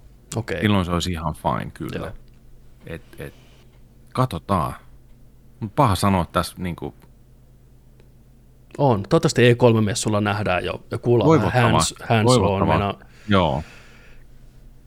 Kyllä se vaan rupesi kutkuttaa, vaikka alku oli vähän sellainen, että no joo, mutta sitten mitä enemmän miettii, niin ai että, hyvä Street Fighter pitkästä aikaa, niin oikeasti tosi hyvä juttu uudelle sukupolvelle. Joo. Ja sekin oli siistiä, että nyt on niin kuin Street Fighterin 35-vuotisjuhlavuosi, niin, aivan. Niin sieltä on tulossa se Capcomin Fight-nikki, tai sellainen jäätävä kokoelma, missä on kaikkia niin kuin Capcomin parhaimpia, Street Fighterista lähtien, mutta Darkstalkersia ja niin muita variaatioita noista tappapeleistä, niin on tullut sellainen complicationi nyt tänä vuonna. Okei. Juhlavuonna. Et se on aika siisti paketti kyllä kanssa. Muistaakseni siinä vaan ei ollut, varmaan niin kuin lisenssisyistä ei ollut Marvel versus Capcomeita tai näitä pelejä sitten, tai Capcomin tekemiä X-Men-pelejä ei ole siinä. Mutta Capcomilla riittää kyllä omiakin niin paljon, että kyllä sieltä aina kokoelmat saadaan kasaan ja 30 per pää lypsättyä ihmisiltä. Kyllä. Sitten toinen, mikä näytettiin nyt ensimmäistä kertaa, oli PlayStation VR numero 2, eli Sonyn VR-kokkelsit uudet julkistettiin, että vähän, että miltä ne saattaa sitten näyttää. Tätähän meitä on kiinnostanutkin, koska ne ensimmäinen oli erittäin hyvin suunniteltu ja hyvännäköiset laitteet, ja tämä seuraava osa nyt ei yllätä. Tämä on erittäin kauniin näköinen, suoraviivainen, samat väritykset kuin Pleikkari Vitosessa. Hyvännäköiset ohjaimet, ergonomia varmaan 5/5, yksi kaapeli lähtee tuosta kätevästi, vaan ei ole paha. Näyttää hyvältä. Näyttää erittäin hyvältä sleekiltä mun mielestä tämä design. Kiva niin kuin design, kiva muotoilu, kiva väritys just. Joo. Virtaviivainen, hieno jotenkin muotoilu noissa, niin kuin näissä ohjaimissa. Joo, niin on. Mä haluan päästä ottaa noi ohjaimet käteen ja kokeilla sen, miten ne istuu tuohon, siis niin kuin kaikista eniten just miettii just jotain DualSense ohjain tai muutenkin ja tällainen, ai vitsi, toi on kyllä niin kuin, hype on tätä kohtaan iso, koska no sulla oli toi itse aikaisempi VR ja itse pari kertaa sitä pääsin kokeilemaan sillä, että vietettiin ihan peli-iltaa tuossa noin, kokeiltiin demoja ja kokeiltiin eri pelejä ja näin, niin jotenkin siinä vaan jäi se päällimmäiseksi mieleen, että tämä on hyvä, mutta se seuraava on se juttu. Kyllä, mä oon samaa mieltä. Siinä oli, siitä innostui sitä hommasta, että onhan tämä nyt makeeta, mutta se seuraava. Kyllä. Sitten kun saadaan se resoluutio, sitten kun saadaan se se ei välttämättä tunnu, kun sä laitat ne kumiset jutut tähän, että ne tekee sen rajan täältä, että sä niin kun, saadaan sitä pois. Kyllä, ja saadaan oikeat ohjaimet, mitkä on tehty sitä varten, eikä vaan move. Näin, ei mikään move-kapuloita tällainen näin. Ja, siinä oli hyviä juttuja, se ei ollut mitenkään huono totta kai, mutta sitten vaan miettii, että hei, seuraava. Tää on kova. Saa nähdä, mihinkä hintaan ne puskee sitä pihalle. Se on seuraava iso kysymys, mikä varmaan saadaan jo E3:lla tietoa, uskoisin, nyt tänä vuonna. Se ei voi olla enempää kuin konsoli. Niin. Mä veikkaan, että se on 300-400 euron väliin. Joo, hyvin todennäköistä. Hyvin todennäköistä kyllä. Että. Se ei voi olla niin kuin enempää kuin konsoli. Sitten vielä nopea. John Carpenter, legendaarinen elokuvaohjaaja, mies monen klassikon takaa, muun muassa The Thingin takaa, niin on nyt väläytellyt, että hän haluaisi kovasti tehdä jatko-osan tai jatkoa ylipäätänsä The Thingillä. Okei. Okay. Se on sanonut näin muun muassa Screen Rantilla tai THR:n haastattelussa, että I would like to do a sequel to The Thing or a continuation. Something like that, but I don't know. See, there are a lot of things in this world I don't know. Siis herrahan ei vähän aikaan ohjannut mitään, keskittynyt enemmän musiikkiin. Hänen musiikkia tullaan kuulemaan muun muassa uudessa Firestarter-elokuvassa, Stephen Kingin remake. Ja mies on keskittynyt myös pelaamiseen, hän on kova pelimies. Joo, se julkaisee aina, onko se vuosittain top 3 vai top 5 pelit, mitä se on pelannut siinä vuonna, ja heittää aina lyhyet arvostelut jostain. Hän on videopelit löytänyt vanhemmalla iällä. Mutta Thing on klassikko, elokuva, mikä moni varmasti 80-90-luvun nuori muistaa, katsonut VHS:ltä, TV:stä nauhoitettu tai muuten tai jostain ostettu. Ja ikuiset arvet, henkiset arvet niistä hirviöistä, mikä on niin upeasti tehty vielä nykypäivänäkin, että ei paremmasta väliä. Se on huikea leffa kyllä. Kurt Russell ja porukka siellä vääntää. Ja se tehtiin muuten hyvä pelikin. Xboxille, vanhalle Xboxille, The Thing. Oli tosi jees. Pleikari 2. Joo. Semmoinen tiimipohjainen kolmannen persoonan toimintapeli, missä oli otettu huomioon tämä Thing-elementti, että aina välillä meni porukka testattavaksi ja saa nähdä, kuka muuttui Thingiksi. Hienot grafiikat ja hienot tunnelma siinä, niin harvinaisia tämmöisiä lisenssipelejä, mikä yllätti oikean aikana. Näin. Tämä on just niin kuin uhka vai mahdollisuus meininki sillain, että niin, kyllä miten tuosta nyt lähtee kans sitten, niin kuin, että olisiko se jatko-osa onko Kurt Russell, miten se petaa sen ykkösen hienon, tai ensimmäisen elokuvan hienon lopun, kun kaikki jää vähän niin kuin auki. Niin. En spoilaa mitään, jos et ole katsonut, mutta kattokaa, siinä on hieno loppu siinä elokuvassa. Että onko sitten, vai jatkuuko sitten eri hahmoilla taas, niin. Mä tuun yhdestä tällaisesta elokuvasta puhuun tänään katsottuna osiosta, että välttämättä ei aina ole ihan hyvä asia, että pataa tällaisia elokuvia. Mutta katsotaan. Tästähän tuli siis Hollywood remake, tuli joskus 2010-15, joskus niin, tässä sillä tuli. Sillä välillä, niin oli. Se joo. Hyvin äkkiä haudattiin, se oli. Mut omistan sen leffan, on sen kattonut. Mulla on nämä kaikki kolme Thing-elokuva. Mulla on se mustavalkoinen muuten katsomatta, mutta se pitäisi katsoa. Se on joku 50-luvulta se alkuperäinen.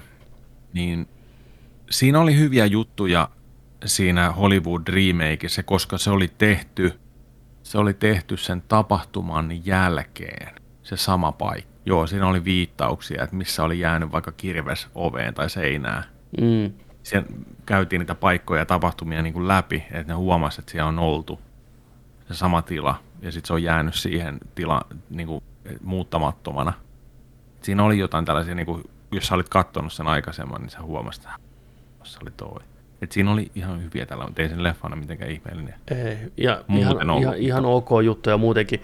Ainoa mikä siinä oli alun perin ne oli tehnyt noi alien efektit ja kaikki nämä hirvitykset ihan praktikaalisti myös siinä jatko-osassa, mutta sitten ne päätti jostain syystä, että ne maalaa CGI-llä ne päälle.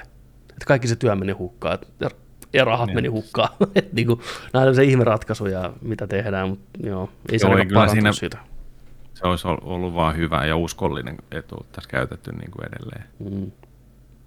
Kunnon kauhua. Sitten viimeinen nopea uutinen on, että mestaripäällikkö Joni 117, eli Master Chief. Me tullaan näkemään hänen päästä Halo TV-sarjassa.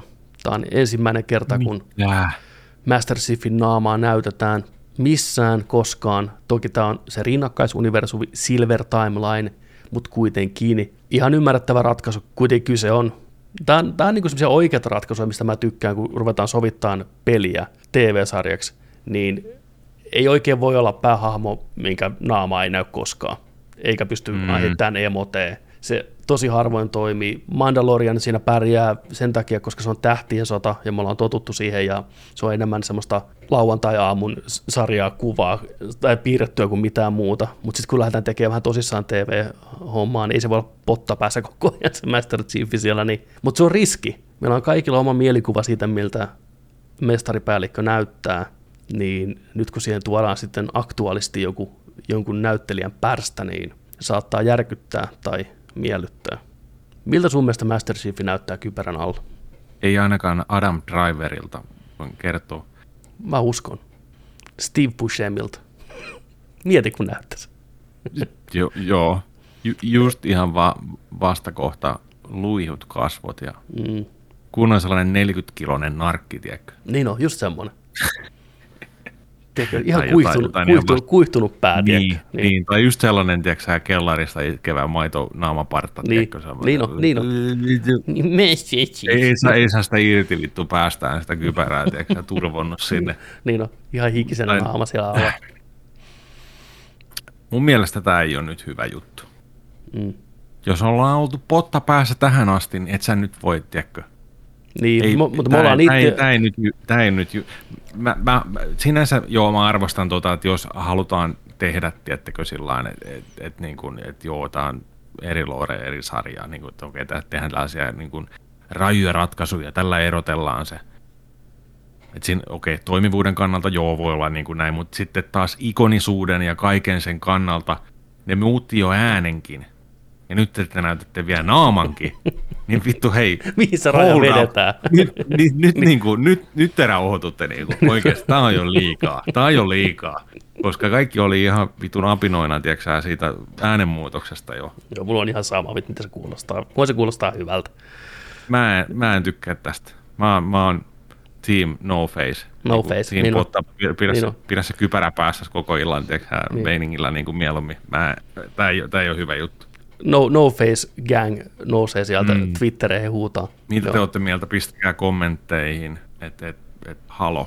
Mä oon ihan eri leidissä. Ilman kypärää vai kypärällä? Niin. Mulla on ihan sama. Että kunhan se toimii sen sarjan sisällön suhteen paremmin, niin kunhan se naama ei ihan ole semmoinen, ettei sitä pysty kattoon, niin mulla on ihan ok. Tiedätkö, ei ole niin tärkeä asia. Ehkä joskus olisi ollut, mutta ei nyt tässä kohtaa enää. Mutta jotenkin mä oon aina kuvitellut Master Chiefia. Muistan joskus jossain kirjassa kuvailtiin Master Chiefia sellainen ohimennen vähäsen, kun joku näki vilauksen tyyliin, kun se oli pistämässä armoria päälle. Että se on ihan semmoinen, ihan valkoinen, jopa semmoinen albiino. Ja sitten se niin kuin näkyy arpia hirveästi joka puolella. Että se, niin kuin, se on tehty geneettisesti niitä parannuksia, niin kaikki sen selkä ja niska ja pää on kaikki ihan täynnä arpia. Ja täysin kalju. Ja sille kulmakarvoja ollenkaan. Ja ihan pistävän siniset silmät. Niin jotenkin mä kuvittelin semmoisen Space Marine äijän, just ihan geneerinen 2000-luvun pelikansiäijä, kalju, jykäväleukanen, albiino, Master Chief. Et se näyttää siltä. Tai sitten Steve Buscemi, jompikumpi. Ei mitään John Hammia tai... Ei sillä tavalla komea. Ei sen tarvitse olla komea. Ei sen tarvitse olla komea, kunhan se on rugged äijä. Mutta me nähdään kohta, me maaliskuussa siis, ehkä nähdään jo. Siis sille pitää olla syynsä, miksi se ottaa sen kypärän pois. Ja sille pitää olla jotenkin, että se on, jos se näytetään tuollaisena niin kuin leikeltynä albiino supersotilastiekö ilman kulmakarvoa ja kaikkea raato, niin että se pitää olla tosi tunteellinen se hetki ja tehty se tosi hyvin, että se oikeuttaa sen, että se ottaa sen kypärän pois. Kyllä. Mä olisin tyytyväinen siihenkin, että se ottaa kypärän pois ja me katsojat ei välttämättä nähdä sitä kunnolla. Että se kuvattaisi aina vähän takaa tai sivusta tai lähikuvissa tai jotenkin näin. Että meillä olisi vähän mielikuvaa, mutta ne muut hahmot näkisivät, miltä se näyttää. Musta olisi ihan Bruce Willis. No, niin kuin, siis samalla lailla kuvakkaa se, että se on niin selkäkamera. Mä muistan, kun oltiin katsomassa toi Force Awakens. Sitten kun toi ottaa toi Kylo Reni ottaa sen kypäränsä pois. Niin kyllä vieruskaveri oli sillä tavalla, että hyi vittu, pistä nyt takaisin se kypärä päässä. Tuollainen hevosnaama tuli sieltä. Adam Driveri, hyvä näyttelijä, mutta kyllä mäkin siinä vaiheessa olin sellainen, ei sopinut hahmoon jotenkin. Se ei vain sopinut siihen tilanteeseen, että siinä vaiheessa oli myös niin sillä vaikka niin kuin en miehistä ikinä ole sillä, että on komea tai kauhean näköinen, niin jotenkin se rikkoi se hahmo, sellainen niin kuin tuli hissi kolmosen tyyli. Se ei ollut vaan mitä sä luulit, että se on. Mä olin just mä pelkään tässä vähän samaa hommaa niin kuin sillä, että ja varsinkin Master Chief, se niin kuin oikeasti niin kuin, se voi rikkoa ton koko hahmon niin kuin tulevaisuudenkin kannalta. Nyt ollaan niin jotenkin vaarallisilla vesillä tämän homman kanssa.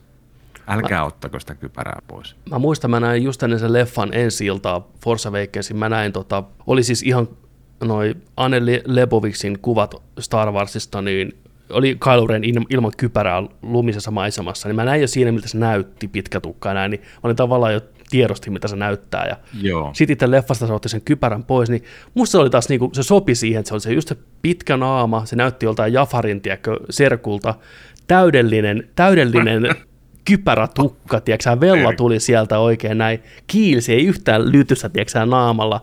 Se oli, se oli vähän, tiiäksä, meikattu ja näin, että oli, tiiäksä, vähän siloteltu.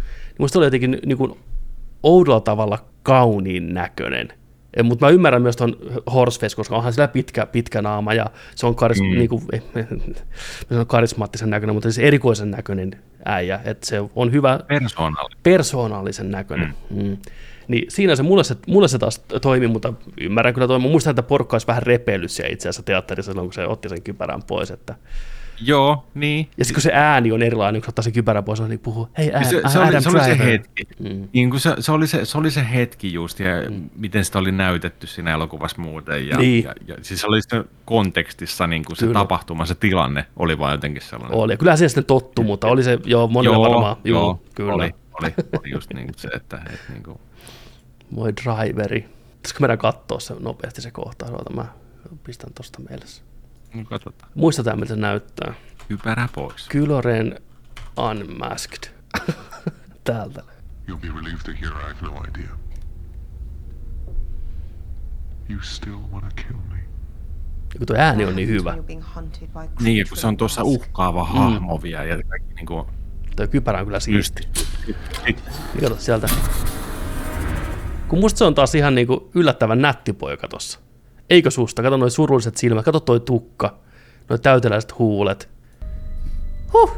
Mä näet sen nyt vähän eri lailla ehkä kuin mä. Okei.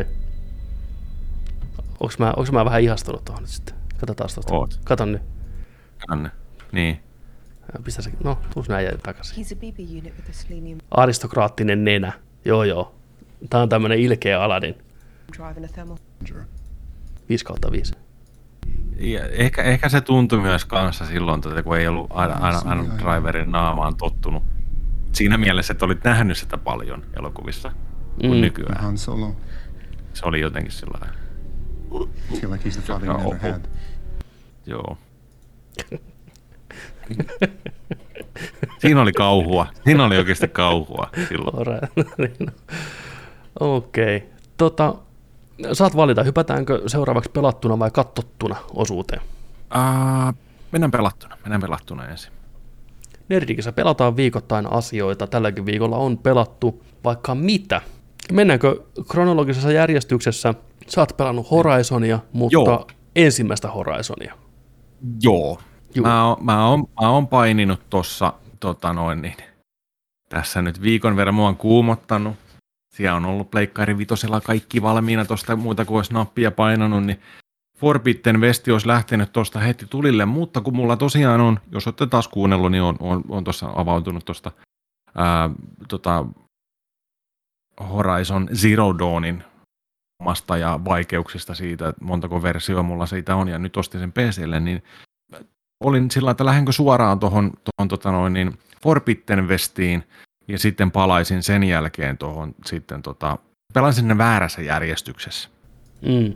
Mutta tein sen päätöksen, että aloin pelaan Horizon Zero Dawnia PC:llä, ja oon erittäin onnellinen siitä, että mä tein sen päätöksen, että mä pelaan sen, koska mä oon tykännyt sitä tosi paljon, ja siinä on paljon sellaisia tarinallisia juttuja nyt, mistä on varmasti sitten saa enemmän irti nyt sitten, kun mä siirryn Forbidden Westiin, niin joo, kyllä.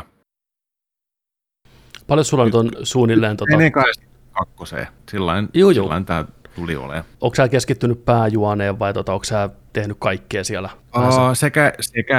Sekä että mä oon siinä sellaisessa tilanteessa, että musta on tullut seekeri nytten. Joo. Ja nyt on lähtenyt kartoittaa vähän sitten maailmaa ja tekeen tehtäviä sitten ja tollaan, että siinä tilanteessa... 5-6 tuntia pelannut. Okei, eli ihan hyvä siivu jo kuitenkin päässyt eteenpäin siinä. Joo. Tutustunut vähän hahmoihin ja eloihin ja saanut vähän skillejä. Ja mitä pidät kombatista? Sehän on aika vaihtoehtoinen. Mm. Se ei anna sulle niin kuin uutta asetta ja skilliä, vaan se antaa sulle vaihtoehdon sen, että mitä sä lähdet niin kuin unlockkaan noita skillejä, missä järjestyksessä haluat, lopussa kaikki on kuulemma auki. Mutta sitten taas, että jos et sä osta kaupasta tai jos et sä niinku saa tiettyä asetta, niin et sä välttämättä edes käytä sitä. Mm. Et nyt vasta tulin karjatilalla, missä oli trialeita, niin vastaan, että hei, sun pitää ostaa tää ase, että sä voit tehdä tämän. Mutta okei, mä en nyt tutustunut tähän aseeseen vielä ollenkaan. Et kyllä niinku perusjouskarilla on mennyt ja hidastus hommaa, tätäilyä ja tällaista sitten, että mut joo, aika paljon tuollaista niinku kierimistä, väistämistä, sitten meleetä, niinku, mut ihan ok. Joo. On mennyt toi kombatti just sillä, mutta tosi sellainen, niinku, että oman mielen mukaan sitä saa kyllä niinku mennä ja tehdä ja oivaltaa, mikä luo sitä open worldin tunnetta siinä kyllä. Nyt ollaan niin kuin ensimmäisen purasun jälkeen, niin mitä sä kokistet tämän pelin parhaat puolet, tai missä ne vahvuudet sulle tai niin kuin on sillä, että mistä sä tykkäät sitä eniten, että onko se kokonaisuus vai ne hahmot vai se maailma vai vähän se on niin uskomattoman hienon näköinen, ja se pyörii tuossa ultralla, tiedätkö, kaikilla niin kuin toi PC-versio, siis se on hyvä, jos tosiaan on ollut sillä, ja mitä silloinkin uutisoitiin ja luettiin ja seurattiin sitä PC-versio, juttua, kuinka se oli ongelmallinen, kyllä. Niin nyt ei mitään. Viime kerralla mulla kaatui se peli kyllä, mutta okay. These things happened. No joo, totta kai. Mutta ei mitään ongelmaa ekan 6 tunnin aikana ollut. Ja siis, mä oon vähän käyttänyt fotomodea, että se on niin värikäs ja niin hienon dynaaminen se maailma. Et tykännyt niin katsella. Ja siinä on käytetty värejä tosi paljon. Et siinä niin kuin mä huomaan, että värejä on. Siinä saattaa niin kuin ohjatussa kohtauksessa vaihtua se värimaailma tarkoituksenmukaisesti, että nyt onkin yhtäkkiä punaista, tiedätkö, tulee taivaalta ja heijastuu ja tällainen näin, niin kuin, että värjää sen kaiken, se paletti vaihtuu niin kuin suoraan. Mä tykkään siitä tosi paljon. Ja vaihtuu yöpäivään, päivä yöhön ja tuodaan sellaisia hohtavia värejä sieltä ja tällainen näin, että se on hieno ja en malta odottaa, että toi seuraava varsinkin, että minkälainen silmäkarkki sieltä tulee, just se, niin kuin se värikylläisyys ja kaikki se Marianne ja kettukarkkia silmistä sataa. Mm-hmm. Se klassinen visio siitä, että mutta on tykännyt tosiaan sitä maailmasta, hahmoista. Mun mielestä se on hyvä, se syntytarina, Outcast-tarina ei ole hyväksytty. Ehkä vähän siinä tuli just sitä, että no niin, että nyt saat kaikkien kaverityylisesti. Mm. Että se oli aika nopea semmoinen, niin kuin päivän aikana tuntui, tai että nyt ollaankin traipissa, nyt ollaan kylässä ja nyt onkin sankari. Tyylisesti, mutta mä tykkäsin niistä juonenkäänteistä kyllä, mitä siinä oli. Että kaikki ei mennytkään ihan sillä lailla. Onhan se brutaali maailma. Mut joo. Tykkään aloista hahmona. Se on jotenkin pelaajalle tosi samastuttava. Se on niin hyvin niin kuin tehty se hahmo just sillä, että se on tosi samastuttava. Sä haluat olla sen puolella. Sä haluat tukea sitä ja haluat olla läsnä sen matkan mukana. Se on hyvä.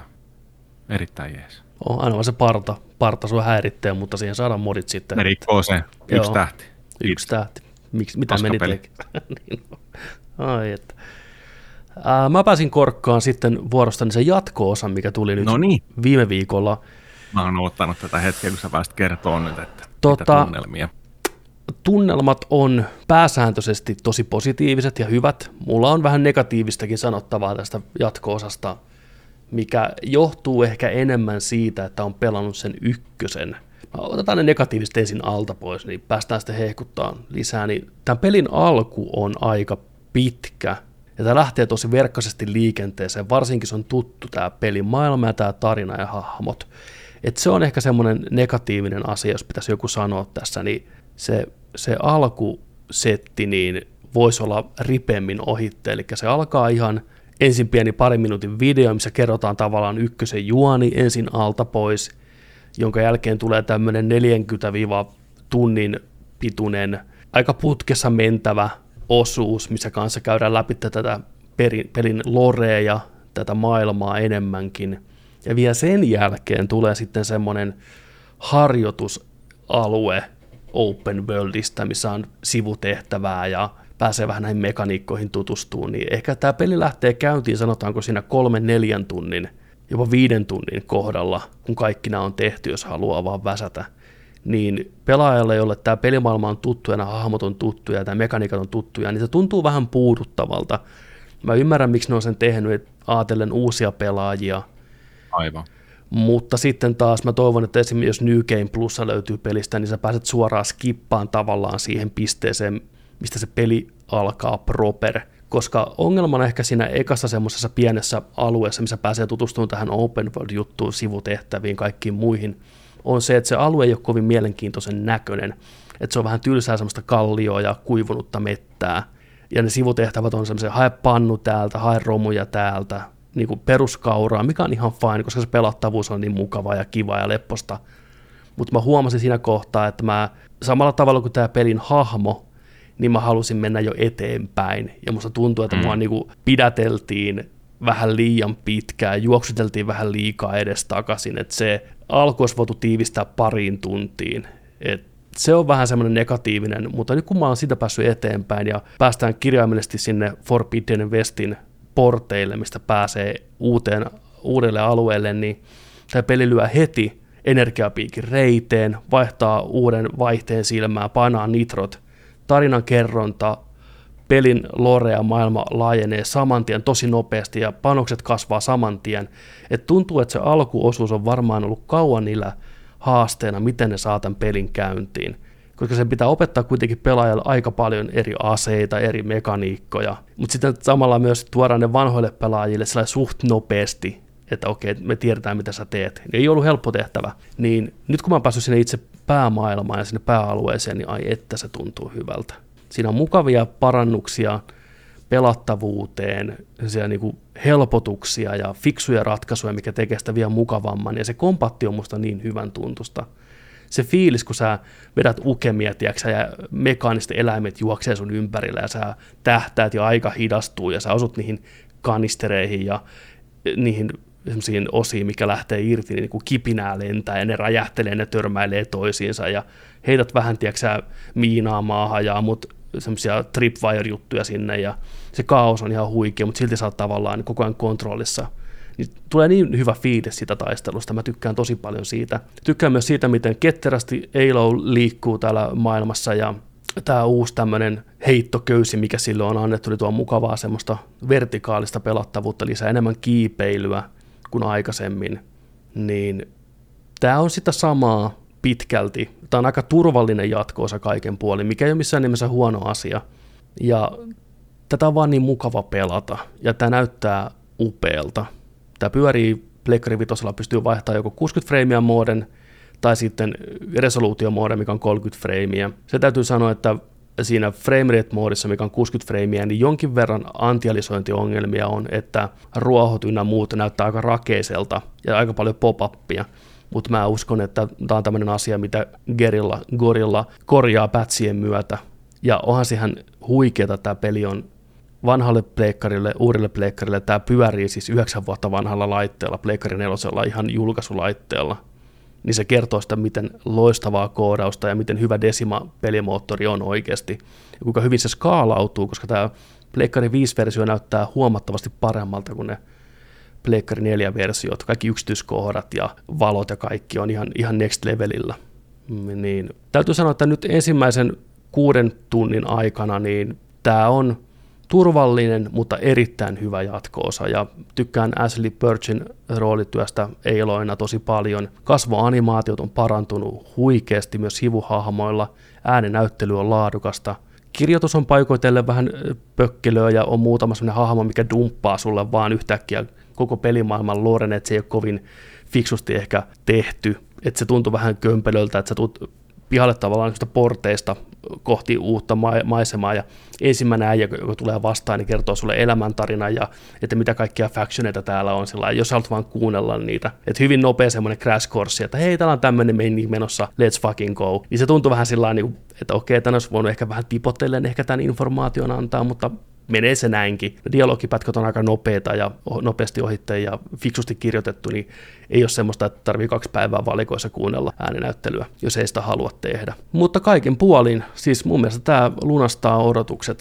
sen suhteen, mitä jatko-osalta voi nyt odottaa, että tuntuu ja näyttää paremmalta kuin edellinen ja silti se on tuttu ja turvallinen. Kysymyksiä mulle tuli heti mieleen tuossa. Puhuit tuosta verkkaisesta alusta ja et on turhautunut meininki siihen, että jos menee noinkin kauan aikaa, 3-5 tuntia heittämällä niin kuin tuohon alkuun. Olisiko siinä ollut mahdollisuus siihen, että siihen olisi tehty kysyttäen, että hei, ootko pelannut 1? Että se olisi muuttanut sen, skipannut sen niin kuin hienosti suoraan sinne. Tai että se olisi voinut hakea save-tiedostosta se ja kysynyt sillä, että hei. Että niin kun, olisiko siinä ollut hyvä chanssi siihen, että se olisi ollut mukavampi Että se olisi alkanut niinku suoraan sit siitä tippaamalla tiettyjä osia. No ei välttämättä, koska se antaa myös, vaikka se on pitkä se alku ja tuntuu vähän turhalta semmoiselta niinku busy workilta juosta siellä ympäriinsä, mutta se kuitenkin sen verran tiputtaa semmoisia tarinajyväsiä ja uutta loreista maailmasta, että se pitää sen silmiensä mielenkiintoisena, että sitä ei olisi ihan kokonaan voinut ehkä leikata, mutta sanotaanko sitä ensimmäisestä lineaarisesta pätkästä olisi voinut leikata puolet pois, vähemmän sitä kiipeilyä, ja sitten se open world-alue, mikä aukeaa, niin ehkä enemmän se olisi ollut enemmän sitä päätehtävää, eikä niitä sivutehtäviä. Että sitä olisi voinut vaan tiivistää, mutta ei kokonaan ehkä kuitenkaan poistaa. Puolet pois mä sanoisin, että. Mutta se toisaalta myös toimii ihan hyvänä muistutuksena, koska ensimmäistä pelistä on niin monta vuotta, kun sitä on viimeksi pelannut, niin en mä ole muistanut lähes kaikkea, mitä siellä on tapahtunut. Niin, tässä on kuitenkin 4 vuotta aikaa. Jep. Niin, joo, niin tuli ihan hyvin mieleen, että ai niin, tämmöistä tapahtuu, okei. Että se toisaalta myös nosti sitä hypeä eteenpäin ja näin, että se on vähän ristiriitainen ne tunnelmat sen alun suhteen. Et se on hyvä, mutta mulla liian pitkä. Voi olla sillä back to back pelaa noin. Niin vähän se voi olla tuskaa äijälle, että näin, mutta muille ja uusille pelaajille varmaan ihan todella hyvä kokemus, uskoisin kyllä kuitenkin. Joo, tuosta piti myös kysyä, sanoit, että graafisesti hieno PlayStation 5, onko hienoimman näköinen, hienoin PlayStation 5 peli tähän mennessä? Ei, kyllä mä edelleen annan sen Ratchet & Clankille, joka on tehty alusta loppuun pleikkarin 5 spekseillä. Et kyllä tässä näkyy se, että on kuitenkin rakennettu vanhan päälle. Toki sitä on kiillotettu niin pitkälle, kun vaan pystyy kiillottaan, mutta silti siinä on ne omat rajoitteet. Et mä veikkaan, että sitten kun seuraava Horizon, mikä tulee pelkästään PS5 tai Guerillan oma mikä peli onkaan, niin tulee olemaan ihan poskettoman upean näköinen. Kun tämäkin on jo siis ihan helvetin kaunis. Ja värien loisto on sama kuin ensimmäisessä, että vie enemmän. Semmoista pientä noottia, niin HDR ei toimi pleikkarin 5:lla kovin hyvin. Guerrilla on itsekin sitä Twitterissä sanonut. Eli tämä ei ota huomioon sun omia asetuksia, mitkä sä oot laittanut konsoliin, vaan se puskee omat läpitte, mikä on aivan liian kirkkaat. Et suosittelen kaikkia katsomaan, tubesta löytyy hyviä tutoriaaleja, miten saa sen kuvan jotenkin istuu paremmin ja luonnollisemman näköiseksi, mutta silti kuitenkin sillä, että se HDRn valot ja kaikki tulee kunnolla esille, että niille ollaan HDR-näyttö, niin pistäkää se korvan taakse, että siinä on vähän ongelmia ollut. Tuossa on hyvä vinkki siitä, että saa siitä enemmän irti sitten. Sitten tuosta piti kysyä, mainittiin tuosta niin kuin kasvoanimaatioiden parantumisesta ja tällainen. Mä ainakin huomasin tuossa niin kuin Horizon Zero Dawnia nyt pelatessa, että kun puhutaan NPCille ja sitten kun oma hahmo puhuu niille takaisin, niin mä en tiedä, onko tämä joku meemi tai joku tällainen ollut jo ongoing juttu niin kuin monta vuotta jo, mutta mua on ainakin naurattanut hirveästi se, että kun niiden silmät heiluu päässä, kun hedelmäpelissä, tiedätkö, välillä ne menee sillä ding, ding, ding, ding, ding, tiedätkö, tällainen, kun ne puhuu, tuijottaa tällainen. Mä tykkään tosi paljon siitä elementistä, että niillä on niinku sellainen, että se niinku kohdistuu ja liikkuu elävästi se silmä, mutta välillä ne menee, tiedätkö, ihan vittu crazy eyes -tyylisesti, tiedätkö, vähän repeilyn välillä sillä, että oho, että siellä on vähän mennyt slideri vähän väärään suuntaan nyt tuossa kohtauksessa, mutta onko tässä sellaista? Niin kuin? Ei, tässä ei ole sellaista. Ne katsoo jo yllättävän hyvin siis suoraan pelaajaa silmiin. Ja sitten mä tykkään sitä, että ne ei vaan pönötä paikallaan, kun ne juttelee. Että ne saattaa vähän liikkua ja kamera on dynaamisempi, mutta ei ole sellaista crazy meininkiä. On aina kun tulee niin kuin cut, niin kuin, että kamera kuvaa yhdestä kohtauksesta, sitten menee silmät sieltä. Ja hakee, tarkentaa. Joo. Ei, tässä on se korjattu. Hyvät naamat on. Okei. Joo. Tosi hyvä sitten. Kyllä, mutta nyt vaan ainoa, mikä harmitus tässä vähän on ehkä päällä, on tosiaan just se Elden Ringi, mikä puskee pihalle. Joo. Niin, joo. Et kun nämä on pelisuunnittelu filosofialtaan niin erilaiset pelit. Tämä on just se klassinen open world, että kiipeet torniin, paina nappia, kartalle ilmestyy 50 ikonia, mitä sä voit käydä läpi, rauha samaan tahtiin, vaan checkmerkata ne Excel-taulukkoon. Niin Elden Ring on sitten ihan täys vastakohta, ei ole mitään semmosia. Niin näiden kahden välillä hyppiminen voi olla aika, niskat menee poikki, meininkiä. En tiedä, katsoo nyt, se selviää sitten. Mutta jos miettii, että Elden Ringin julkaisuun on tällä hetkellä 2 tuntia 44 minuuttia, niin että nyt voi olla pelaavat. Ei sitä voikaan, kyllä se pitää ottaa. Ei se voi olla. Se ei vaan tapahdu, että se on ihan totta. Joo. Anyway. Onko mitäs nuo viholliset, mitäs nuo dinot on kehittynyt tässä? Huomaako taisteluissa jotenkin tai että no, tekoälystä tai että niinku hahmoina niinku onko monipuolistunut tai on tullut uusia otuksia mitä vastaan mätkiä, mutta aika samalla periaatteella löytyy sitä nopeata pientä ja sitten löytyy sitä isompaa möhkälettä. Et siinä mielessä ei mitään, ainakaan tässä kohtaa järisyttäviä uutuksia. Melee-kombatti on kehittynyt aika paljon. Onko nopeampaa? Nopeampaa huomattavasti ja tehokkaampaa, no niin. Ja siihen on uusia skillejä, mitä voi käyttää, niin se on kiva, että ihmisvastustajia kun vastaan mättää, niin se tuntuu tosi hyvältä. Mutta tässä kohtaa aika vielä turvallisesti. Kyllä se nyt vähän se tarina vihjailee, että se saattaa tulla vastaan semmoista örrimörriä, mitä ei vähän aikaan nähtykään, että odotan mielenkiinnolla isoja pomotaisteluita sitten, mitä se tulee. Joo, vähän kiipeilyä ja vähän sitä käsikoukkua ja vähän slingaamista ja oi. Kyllä. Tämä on kyllä peli, mikä pitää huolta pelaajasta, että sulla näkyy kompassissa sun määränpää, sulla näkyy ruudulla myös kirjaimellisesti askeleet, kuinka monta askelta sulla on sinne, plus sitten Eilo vähän väliä niin puhuu vielä, niin kuin, että hei, pitäisi kyllä mennä tuonne vähän ja pitäisi vähän mennä tänne. Että se pitää huolen siitä, että ei ainakaan siitä kiinni, että tiedä, minne pitää mennä. Tässä oli kans näin sellaisen hyvän vinkkijutun, mikä kannattaa käydä katsomassa. Tästä on siis tästä muitakin totta kai, niin kuin, että hyvä tietää tai esimerkiksi pelaajalehdelle shoutoutti myös sinne, että ne teki myös tällaisen niin kuin, seikkailijan opaspaketin, että voi käydä katsomassa niin kuin vinkkejä, että mitä tehdä, niin kuin aloittaa tämän pelin. Ja Kotakulla oli tällainen hyvä. Mä kaverille, kun tästä hypetettiin viime perjantaina, Tapiolle terveisiä, niin, Kotaku oli Before You Start 5 Settings to Change. Horizon Forbidden Westissä, mikä auttaa sua ihan älyttömästi, oli just esimerkiksi tämä, että sä voit käydä pistämään sieltä autokollektin päälle, että sun ei tarvitse painaa kolmioon jokaisen keräämässä risun ja tavaran niin kuin päällä. Niin kuin tällainen. Okei, se lähtee saman tien päälle. Tällaisia helpot, easy lootiksi, sanotaan just tätä, niin kuin, että niin, sitten tässä oli just niin kuin, että kaikkia tällaisia, että saat niin kuin heijastettu, tai niin kuin noi, missä sä pystyt kiipeen, niin vaihtaa niin kuin keltaiseksi. Niin kuin. Joo, se on. Sellainen asetus on kanssa, on siellä niin kuin, ja sitten tässä oli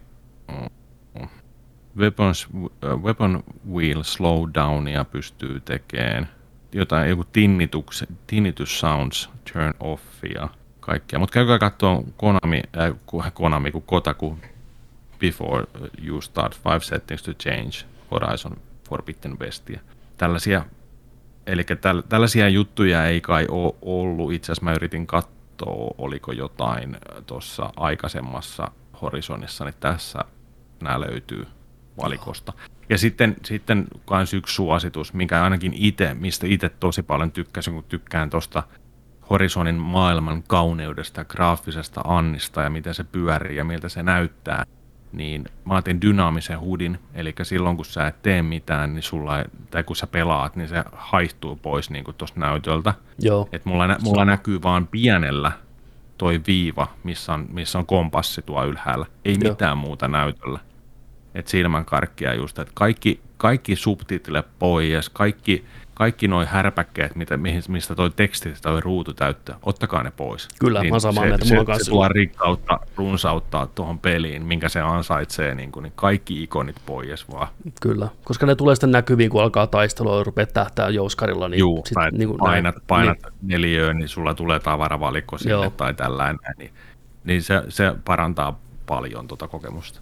Ehdottomasti kyllä. Mutta hyvä peli. Sitten testasin nopeasti, kun tuli nyt vihdoinkin Next Gen update Cyberpunkiin ja 1,5 vuotta myöhemmin ja demo, 5 tunnin pelattava demo pääsi lataan. Niin otin testiin. Demo. On siis tosi pitkä demo ja tosi kiva, että ne noin rohkeasti laittaa ja peli oli tarjouksessakin tuossa vielä, että kyllä ne koittaa ne viimeiset kappaleet vielä myydä mikä menee kaupaksi. Pelasin pari tuntia sitä tuossa vähän ja testailin, miltä se näyttää tällainen pitkästä aikaa, niin hyvältä.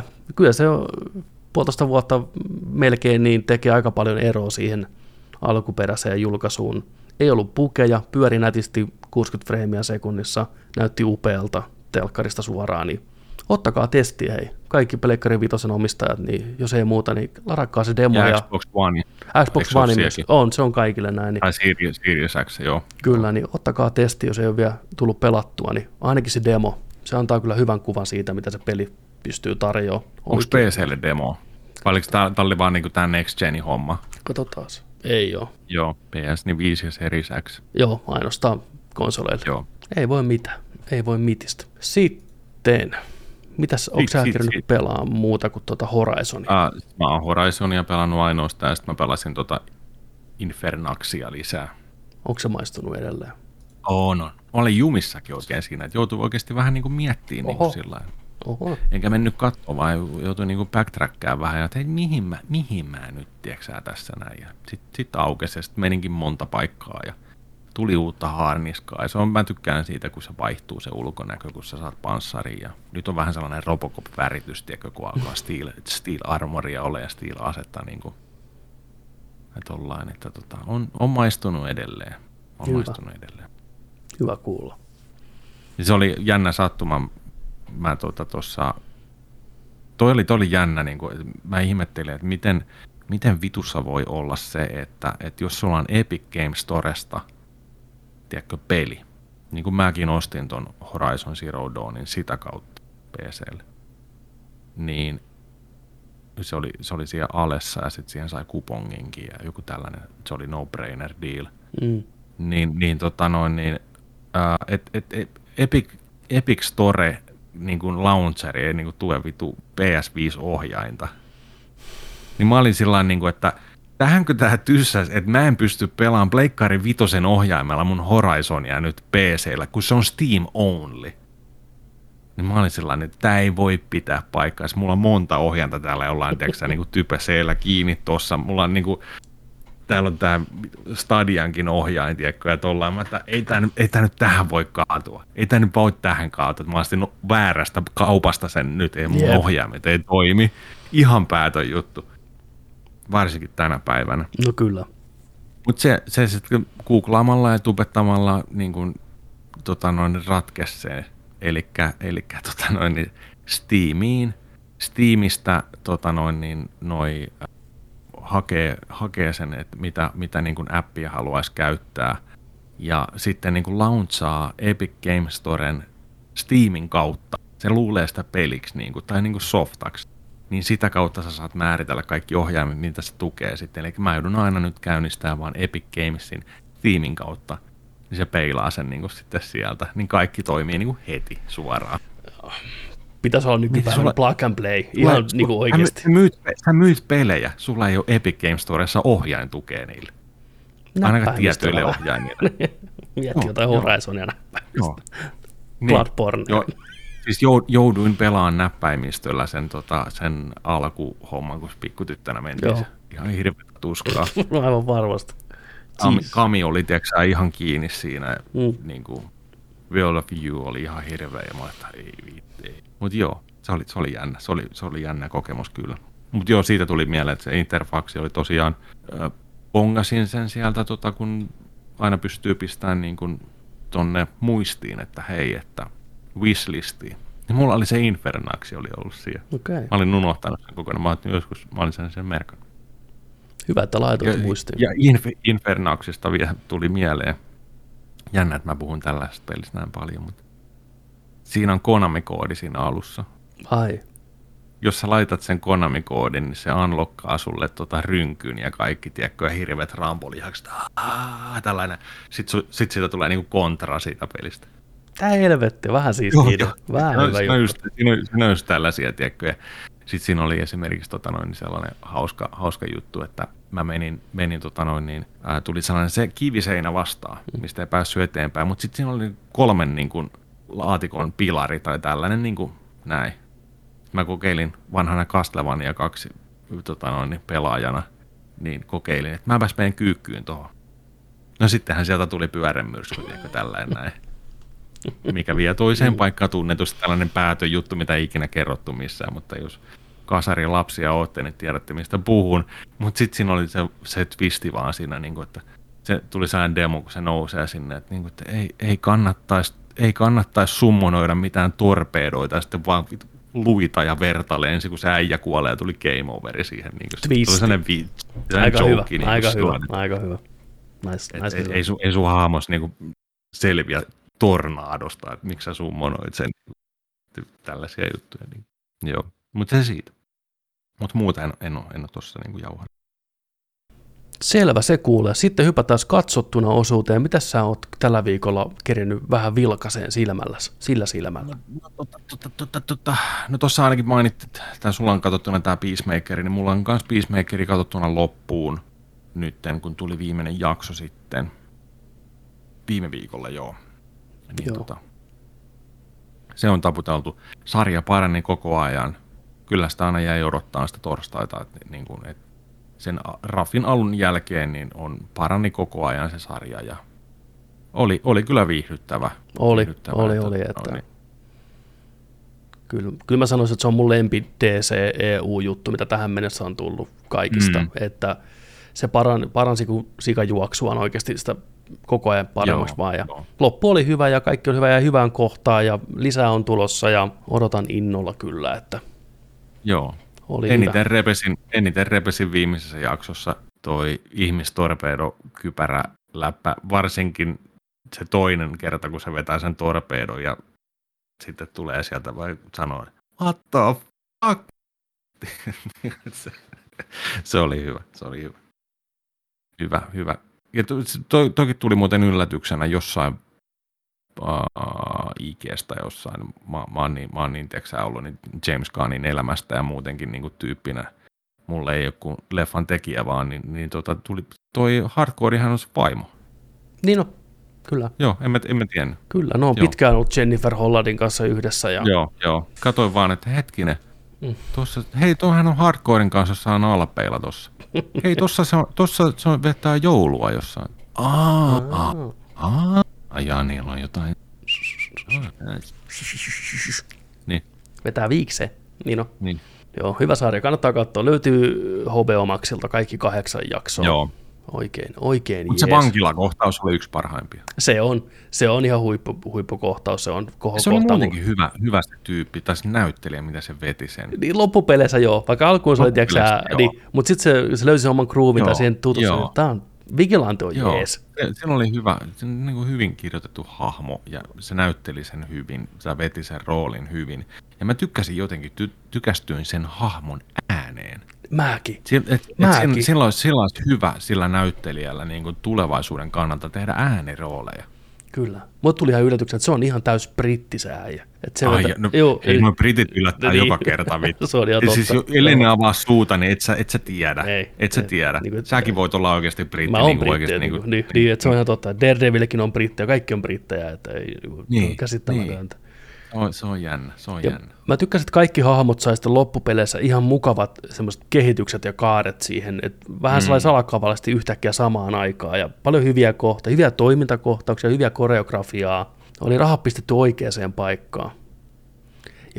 Ja shoutoutti sille, että joka näytteli sitä uutta poliisipäällikköä, se pitkään ja se oli creepy ja se oli hyvä. Mä tykkäsin ihan pirusti sen äijän roolityöstä siinä sarjassa.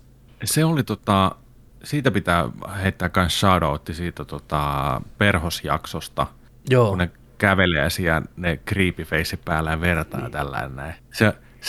Se on hieno shotti. Kun se oli oikeasti creepy. Kyllä, kun ne opettelee hymyilyä ja kaikki jokerin naamat niin, päällä. Niin, se oli hyvä vertasuupielissä ja joo. Se oli hyvä. Se oli hyvä kyllä, että ja mutta se oli hyvä se tosiaan Lokin näyttelijä. Mä en hirveästi nähnyt sitä missään muualla, mutta musta tuntuu, että sitä tulee James Gunnin joku vakio sivuosa näyttelijä. Se oli meinaan, oliko se 2 vai 3 niissä post-credit-siineissä leikkaamattoman niiden improvisaatioa, niin varmasti pitää sitä kyllä. Ja John Cena oli hyvä pääosassa ja kaikki oli hyviä.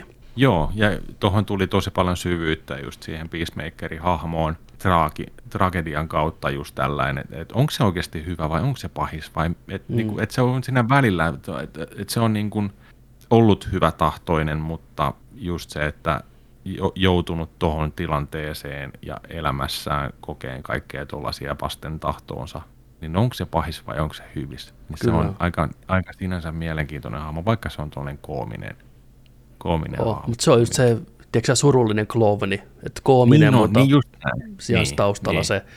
Ja shoutoutti Robert Patrickille, T-Tonnille itselleen, oli niin sietämätön persereikä hahmo, että en muista koskaan viimeksi on vihannut jotain hahmoa niin paljon. Mm. Et siinä oli hyvin onnistuttu oikein tekemään kunnon kusin äätä. Peacemakerin faija. Ihan hirveä. Ei mitään hyvää. Mutta sitten, mitäs muuta sä oot kattonut? Sulla oli joku leffa. Sitten mä viime yönä katoin Netflixin tulleen Texas Chainsaw Massacre. No, miltäs massasuhe maistui? Oli kyllä ihan hirveätä paskaa. Joo, enempään. Kaksi asiaa, mikä heti kertoi siitä, että tämä ei voi tulla päättyä hyvin, oli se. Ensimmäinen on Netflix ja toinen oli runtime, tunti 23 minuuttia. Joo, okei. Siinä vaiheessa, kun mä laitoin sen päälle, mä sanoin, että nyt mennään sitten niin kuin nopeasti ja kovaa ja ei paljon tarinalla väliä eikä tehdä mitään hahmojen taustatarinoita tai mitään, niin kuin tunti 23 minuuttia, niin aivan turha tekele. Siitäkin voidaan lähteä, että et miksi tällainen niinku 50 vuotta vanha tekele niinku pitänyt tehdä ja niinku suora jatko. Ja koska Halloweeni oli niin suosittu, mutta niinku ei. Joo, että tämä niinku, on jotenkin niin, tämä kertoo tuo tarina just siitä, että niinku tällaisia toisin ajattelijoita, eli tällaisia niin kuin somevaikuttajia tyylisesti menee tuollaiseen Harlown kaupunkiin just sillä, että hei, me halutaan ostaa tämä pankista lainaa, ollaan hoidettu tämä niin kuin kontikuntoon tuosta ja ostetaan nämä vanhat talot ja tehdään tänne hipsterin ravintoloita ja kaikkea tällainen näin. Sitten ne on sillä niin kuin, että tuossa on yksi tuollainen niin, nykypäivän aika mielenjakava Amerikan lippu tuolla rasismisessa merkissä lippu, että mennään hakemaan se tuolta pois ja ne huomaa, että hei, täällä kämpässä on, täällä joku mummo asuu täällä kämpässä ja mummolla on tuollainen iso poika, jonka kasvoja ei näytetä ja niin kuin sillain, niin kuin, että niin kuin, sori, että me ollaan ostettu nämä talot, ei me ei lähdetä meidän kodista mihinkään ja no kohta sitten tapetaankin jengiä tekkyä ja kaikki kylmäksi niin kuin, tyyliin vaan ja kyllä tässä korea oli. Okei. Irtoraajoja ja sahalauloja oli niinku yksi sellainen kohtaus, missä on kunnon niinku massamurha, niin siinä tuli vähän sellainen niinku heikko olo tai semmoinen niinku epämukava tai semmoinen, että vittu, nyt alkaa tossa kohtaa aika lailla. Joo. Aika lailla ollaan. Niin toi saha laulaa niin niin mut joo. Täysin turha tekele. Kaikki oli ennalta arvattavissa. Kaikki hahmot kun näytettiin, me oltiin avopuolison kanssa silloin niinku tiedätkö back and forth, tiedätkö, vuorotellen sanottiin, joo, toi ammutaan eka, joo, ton takia tuossa näytetään toi, ja ton takia toi on, joo, toi tekee tällainen, tää hahmo, katsotaan, kaikki kävi toteen, että on niinku just sellainen, se yksi hahmo on esimerkiksi tällainen nuori tyttö siinä, että siellä näytetään niinku, aamulla on luodireikä tässä, mua on ammuttu kouluammuskelussa, mä vihaan aseita, sitten yhdessä kohtaa se on sellainen, mikä tää M16 ne on, tiedätkö sä, ihan varmaan tulee kohta, lopussa, tällaisia näin. Ja. Okei, joo. Mut mä tykkäsin, siinä oli ihan ok, että niin kuin juonellisesti, tai niin kuin ei juonellisesti, mutta tarinan, tai mahdollisuus olisi ollut siinä, että on tällainen nuori, kouluammuskelussa ollut, traumatisoitunut nuori, niin että se on selvinnyt sieltä, mutta sitten sen se ristiriita on siinä, kun että kaikki painostaa sitä siihen, että sulle tulee hyvä elämä, sä teet isoja asioita, susta tulee, sä voit olla mitä tahansa, mutta se on silti, tiedätkö, niin kuin jotenkin sillain niin kuin niiden niihin vaatimuksiin ja toiveisiin, se ei halua vastata, että kaikki vaatii häneltä niin paljon, mutta se on niin lamaantunut jotenkin. Mm. Niin siinä oli ihan ok sellainen, että sitä olisi voinut jossain muussa elokuvassa ehkä käsitellä tuollain niin kuin mielenkiintoisemmin, että lähtökohtana dramatisoitunut ja tällainen niin kuin kokenut kauhean jutun ja kaikki odottaa, että sä teet isoja asioita elämässäsi, mutta mitä jos et sä haluakaan tehdä, mitä jos sä pystyt tekemään? Totta. Tällainen näin, mutta ei tässä niinku... Musta tuossa ideassa on kuitenkin potentiaalia. Musta on hauska idea tämmöiset genjet, tiedätkö, nuoret some-influencerit tulee, tiedätkö, takki auki jonkin paikkaan, shit hits the fan. Se on niinku idean ihan hauska.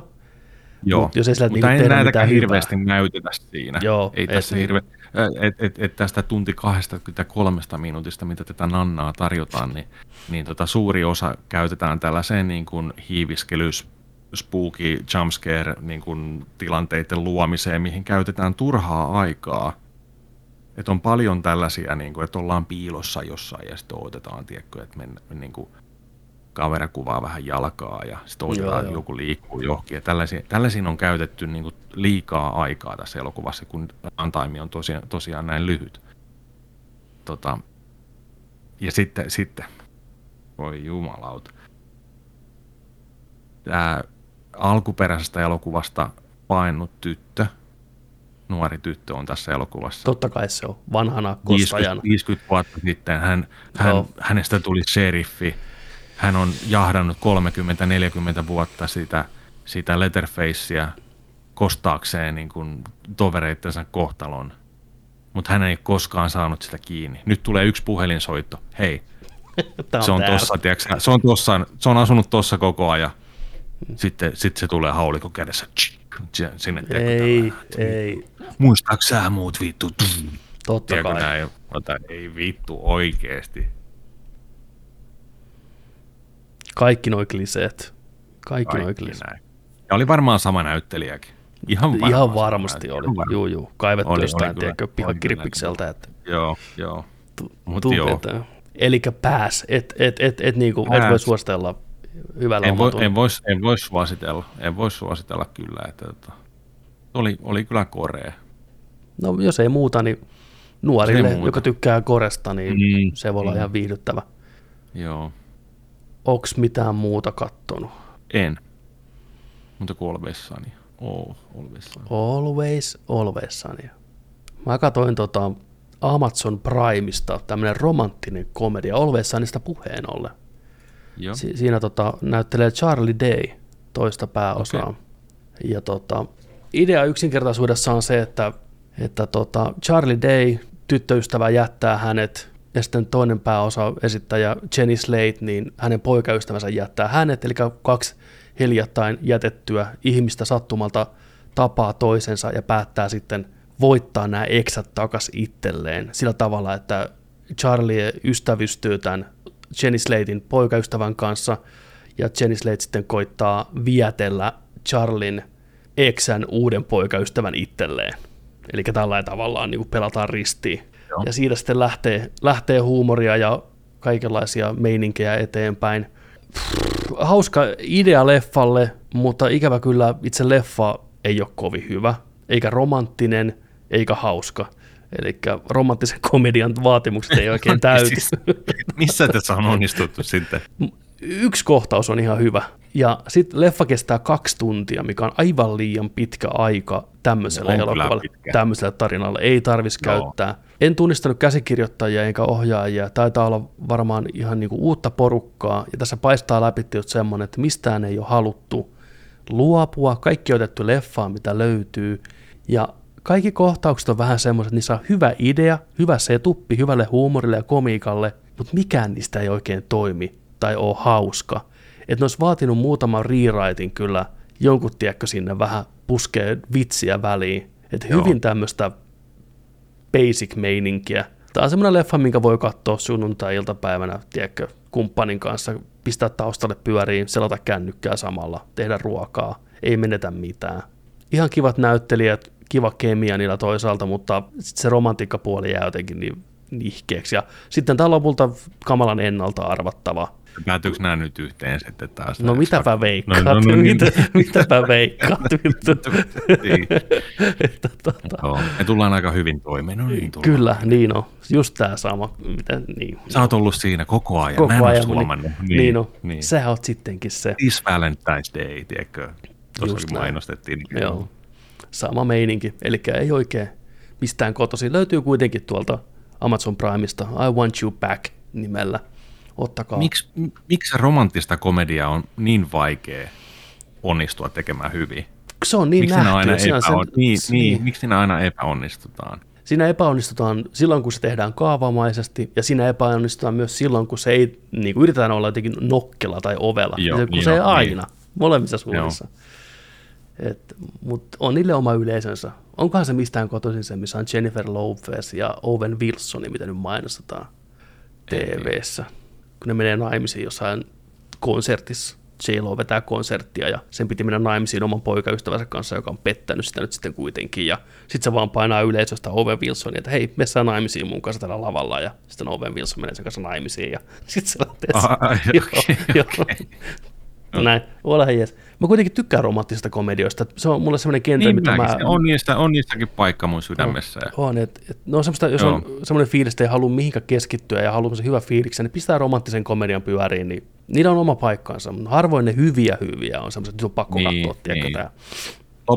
Lopussa aina tiedätkö, juostaa johonkin lähtevään lentokoneeseen tai junaan. Se on junaa tai lentokone, kyllä. Viänkö mä kerkiä?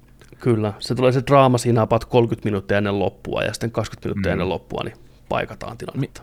Onko sulla jotain suosikkeja, mikä on jäänyt? Mulla on ainakin toi Kuinka hukata kundi 10 päivässä. No se oli mullakin sama, mä oon katsonut sen varmaan 30 kertaa. Se oli mulla semmoinen tiedätkö, nukahtamisleffa aikanaan. Mä osaan sen ihan front to back. Se on ihan hyvä. Se on Matthew McConaughey ja Kate Hudson. Niillä on kemiaa. Se on hyvä. Se on hyvä. Mä oon siitä tykännyt aina. Kyllä. Ja yksi oli mitäköhän niitä oli vielä? Ed. Ed on hyvä, kyllä. Onko se Ed TV? Ed TV, joo. Taas McConaughey. Niitähän se teki alkuuransa, tai sen hetken aikana. Sitähän se tunnettiin. Siitähän se myös tunnettiin siitä, tai ei tunnettu vielä se Texas Chainsaw New Generation, joku 97 suoraan videolle, niin missä Matthew McConaughey joku 97 vittu. Niin kyllä. Olikin. Niin olikin, joo. Mehän jotain sitä puhuttiin. Eikö puhuttu jotain, että kun miten se sai sen roolin? Että se joutui vakuuttelemaan jotain, että niin hän pystyy vittu olemaan toi hullu, tiedätkö, tuon sahan kanssa tai jotain. Kun se vetää ihan sellaisen niin, mä muistan. Psykopaattirooli. Oltaisiko me jotain juteltu just siitä? Voi olla. Sehän meinasi joutua semmoiseen oikein romanttinen komedia suohon. Se rupesi puskemaan niin kuin huonompaa ja huonompaa pihalle. Oli kaikkea ex-tyttöystävän aavetta ja kaikkea, mitä sieltä tuli. Mutta sitten tuli renesanssi, konesanssi. Jäi ja vetän uran ihan uuteen konesanssin kuntoon. Ja toivottavasti nyt pitää sen linjauksen. Rupeaa... Joo, nyt tekee vain jotain videoita YouTubeen omalla kanavallaan. Texas, tulkaa tänne. Tiedätkö, että nyt tänään tanssit vittu. Se mainostaa jotain Texas-hommaa. Mitäs muuta sä oot kattonut? Mä oon kattonut semmoista TV-sarjaa, mikä alkoi nyt hiljattain Apple TV:ltä kuin Severance. Severance, eli irtisanomishommia tai irrottautumishommia. Tässä on mielenkiintoinen konsepti. Onko sä koskaan, Joni, toivonut semmoista asiaa, että kun sä meet töihin, niin sä et muista mitään sun siviilielämästä, ja sitten kun sä meet siviilielämään, sä et muista mitään sun työelämästä. Että ne on täysin kaksi erillistä osioa. Että onko ikinä toivonut semmoista? Että sä tavallaan edes tiedä, mitä sä teet työksessä. Tavallaan joo. Niin, että se blokkaa keskittymismielessä, niin joo, olisi ihan hyvä. Tämä sarja kertoo semmoisesta erikoisesta isosta toimistosta, missä tehdään jotain. Niin täällä on tosiaan työntekijät semmoisia, että aina kun ne tulee töihin aamulla, niin siinä hissimatkalla alas sinne toimiston syöväreihin, niin ne unohtaa täysin, ketä ne on ulkoelämässä. Tietääkö ne sen? Tietää. Ne tietää sen, että niillä on elämä ulkopuolella, mutta ei ne tiedä mitään siitä. Sitten kun ne pääsee töistä, niin sama tapahtuu ylöspäin hissillä mentäessä, eli ne unohtaa kaiken, mitä ne tekee töissä ja keten tämän työkaverit on tai mitään tämmöistä.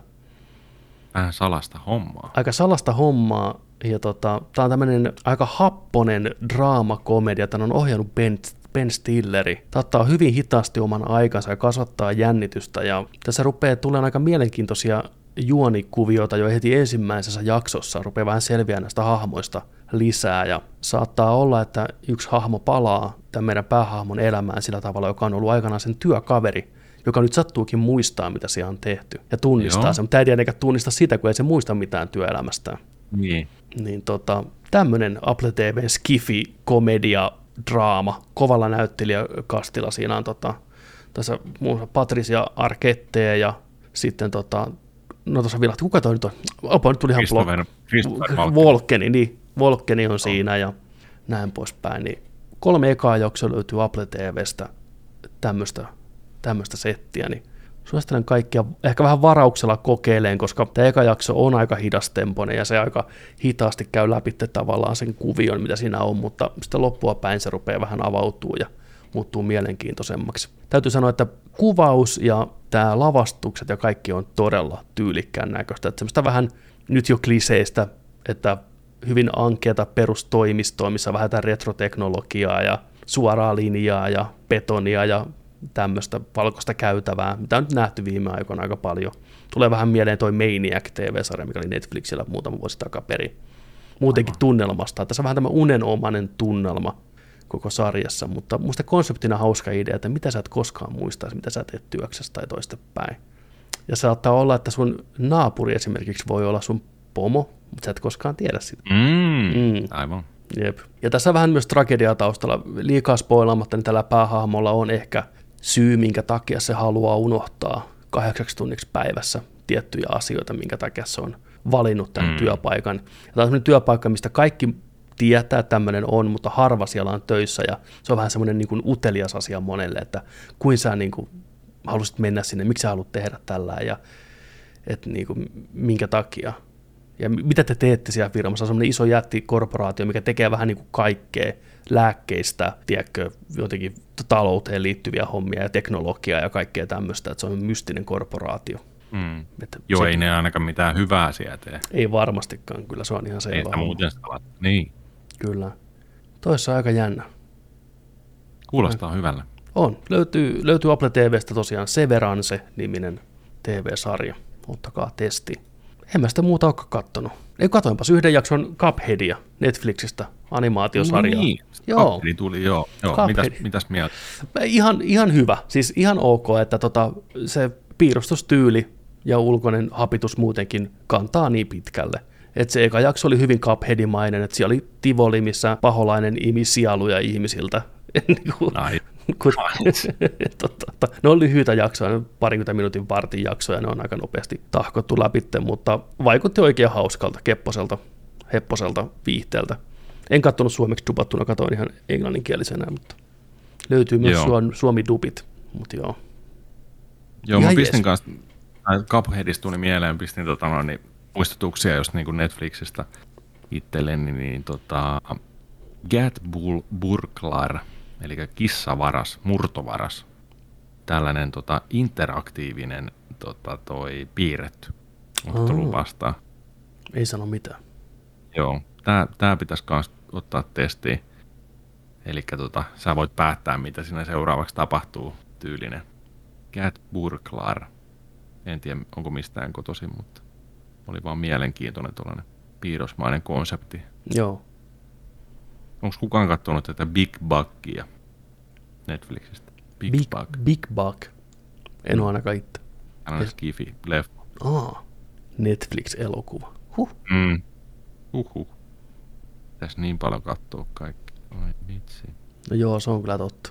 Mutta se, mitä ensi viikolla katsotaan, on Batmania. Miten sä aiot, Petteri, tämän seuraavan viikon valmistautua tähän Batmaniin? Onko jotain juttuja? Aiotko sä katsoa kaikkia eka Batman-elokuvat, mitä on nyt tehty? Aiotko sä katsoa Adam Westin kalsari Batmania, jotain jaksoja? Aiotko sä lukea sarjakuvia?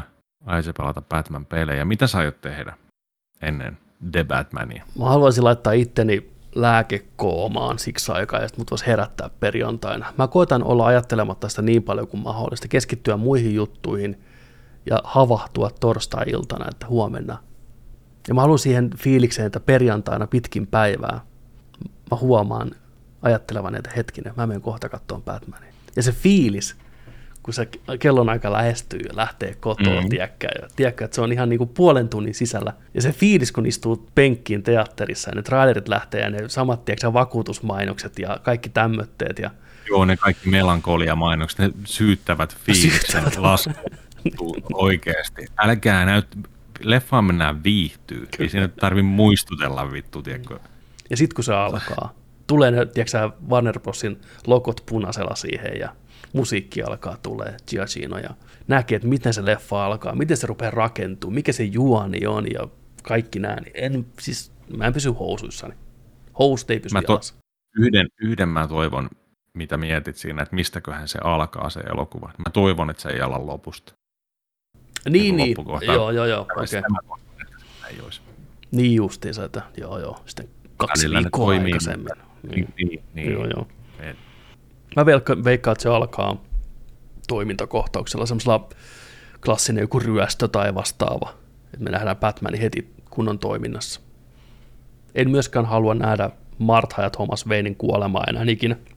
Se on nähty jo niin monta kertaa. Mites ne kuolee? Ne kuolee siis hapen puutteeseen. Okei. Okay. Joo. Pierukilpailu hapen puutteeseen. Se on traaginen. Pierun sniffailu menee väärin. Tässä on vähän erilainen tämä tarina.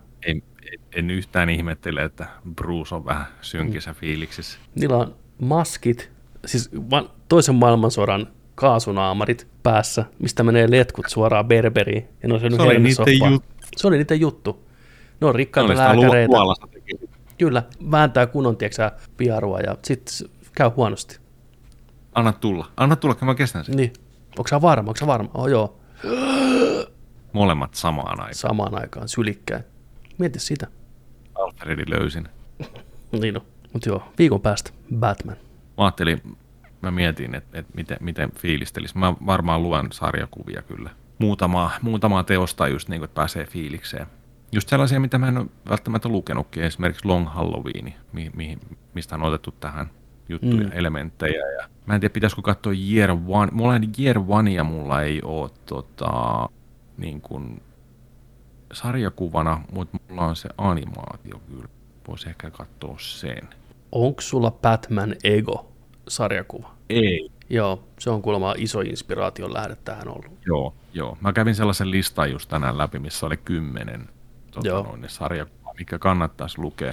Suurin osa mulla niistä oli, mutta sitä Egoa ei ole. Ja pari muutakin puuttuu siitä. Mutta joo. Nyt joo, sillä ajattelin. Pari sarjakuvakirjaa ajattelin tuosta Nialasta. Se on ihan hyvä. Ja varsinkin, jos pitää sen tuossa vähän samahenkisessä Batman-tarinoissa, niin kuin Jervanit ja Long Halloweenit, niin... Saa vähän sitä, niin kuin, sitä maalattua sitä ajahetkeä ja tilannetta ja tuntua ja sen hetken Batmania. Mä odotan tätä Nämä on parhaita hetkiä. Mä odotan tätä Batmanilta sitä, että me nähdään... Se on vähän riskaapelia, mutta mä toivon, että me nähdään paljon Batmania hengailemassa Batman-puvussa, just niin kuin Gordonin ja poliisien kanssa. Tiedätkö, sitä on nähty niin kuin animaatiosarjassa, mutta hyvin harvoin elokuvissa. Elokuvissa Batmania aina kuvataan sillä lailla coolisti ja se olisi asennossa ja sitä näkyy vaan vähän. Niin olisi kiva nähdä sitä, että miltä näyttää äijä vaan lepakkopuvussa, tiedätkö, hengailemassa poliisien kanssa. Että se on niin omituinen juttu tavallaan. Tämä äijänhän se... ainakin nähty jo trailereissa just sitä, niin. Paikalla ollaan, siellä pyörii poliisia tällainen ja ollaan vähän poliisiasemalla ja vedetään Gordonia lättyyn siellä. Ja... Niin on. Oletko nähnyt sen klipin? Oon, kun se tirvasee Gordonia on. Siinä on vähän koominenkin tilanne toisaalta sillä mutta se on, eiköhän se ole sovittu se juttu sillä lailla. Oon.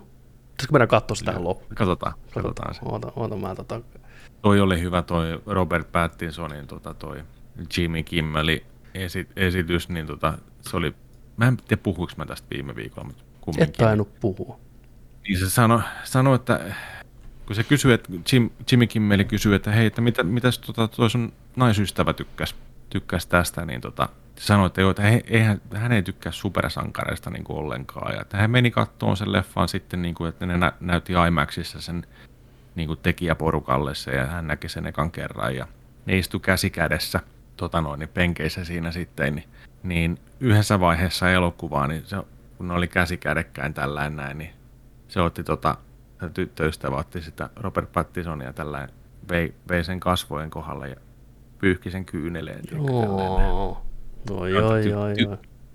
Yes. Että teki vaikutuksen se elokuva, vaikka ei tykkää supersankareista. Niin ai vitsi. Kuulostaa hyvältä. Joo. Tästä 49 sekuntia antaa ilmeisesti koko se klippi. Katsotaan tuosta, lyödään se tulille. Batman punches Jim Gordon in theaters March 4. Who's the mustache with the broken nose?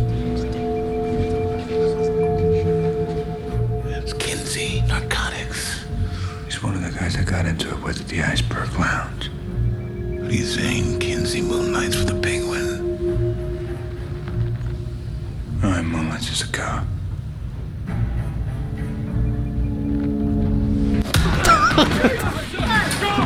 Tipahti vittu.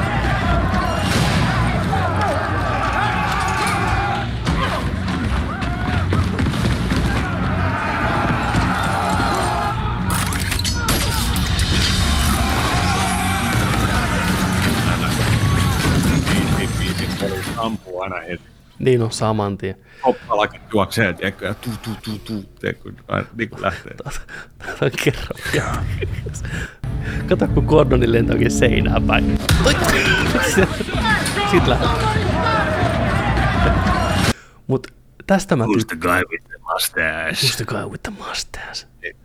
Mä tykkään Pattinsonin äänestä tässä, että se ei ole liian semmonen, tiedätkö,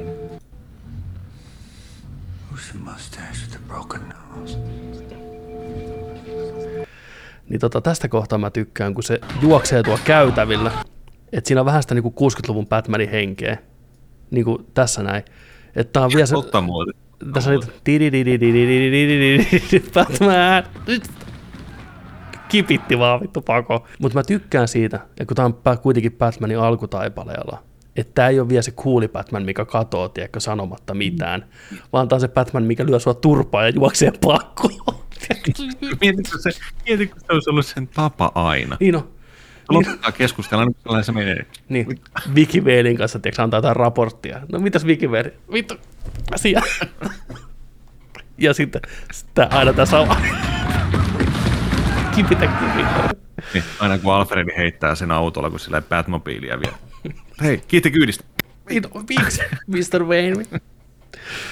Ei voi mitään. Joo, helmi. Alright, hei, tää loppuu tähän tää jakso. Kiitoksia kaikille. Ensi viikolla Batman-jakso. Kiitos. Ei tässä kohtaa muu Joni auta kuin take us out, kuule. Onko ensi viikolla Batman-jakso? Ei. Kato, ei.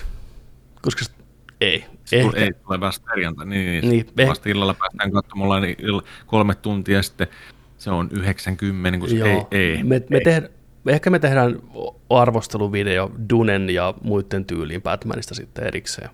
Se voisi olla. Eiköhän Batmanikin ole sen ansainnut. Mä veikkaan, että Batman, juu, kyllä. Kyllä me tehdään. Mahdollisimman nopeasti oman jaksonsa Batmanin, puhutaan Batmanista, puhutaan niin Batmanista puhutaan, ei huolta siitä.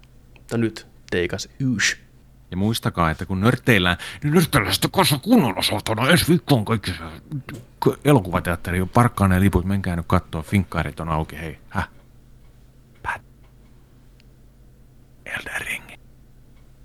Kaikki. Muu on turhaa. Ja muistakaa päättää aina kaikki keskustelut.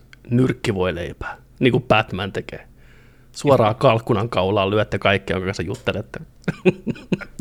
Niin kuin pitääkin. Noniin, moikka. Moi.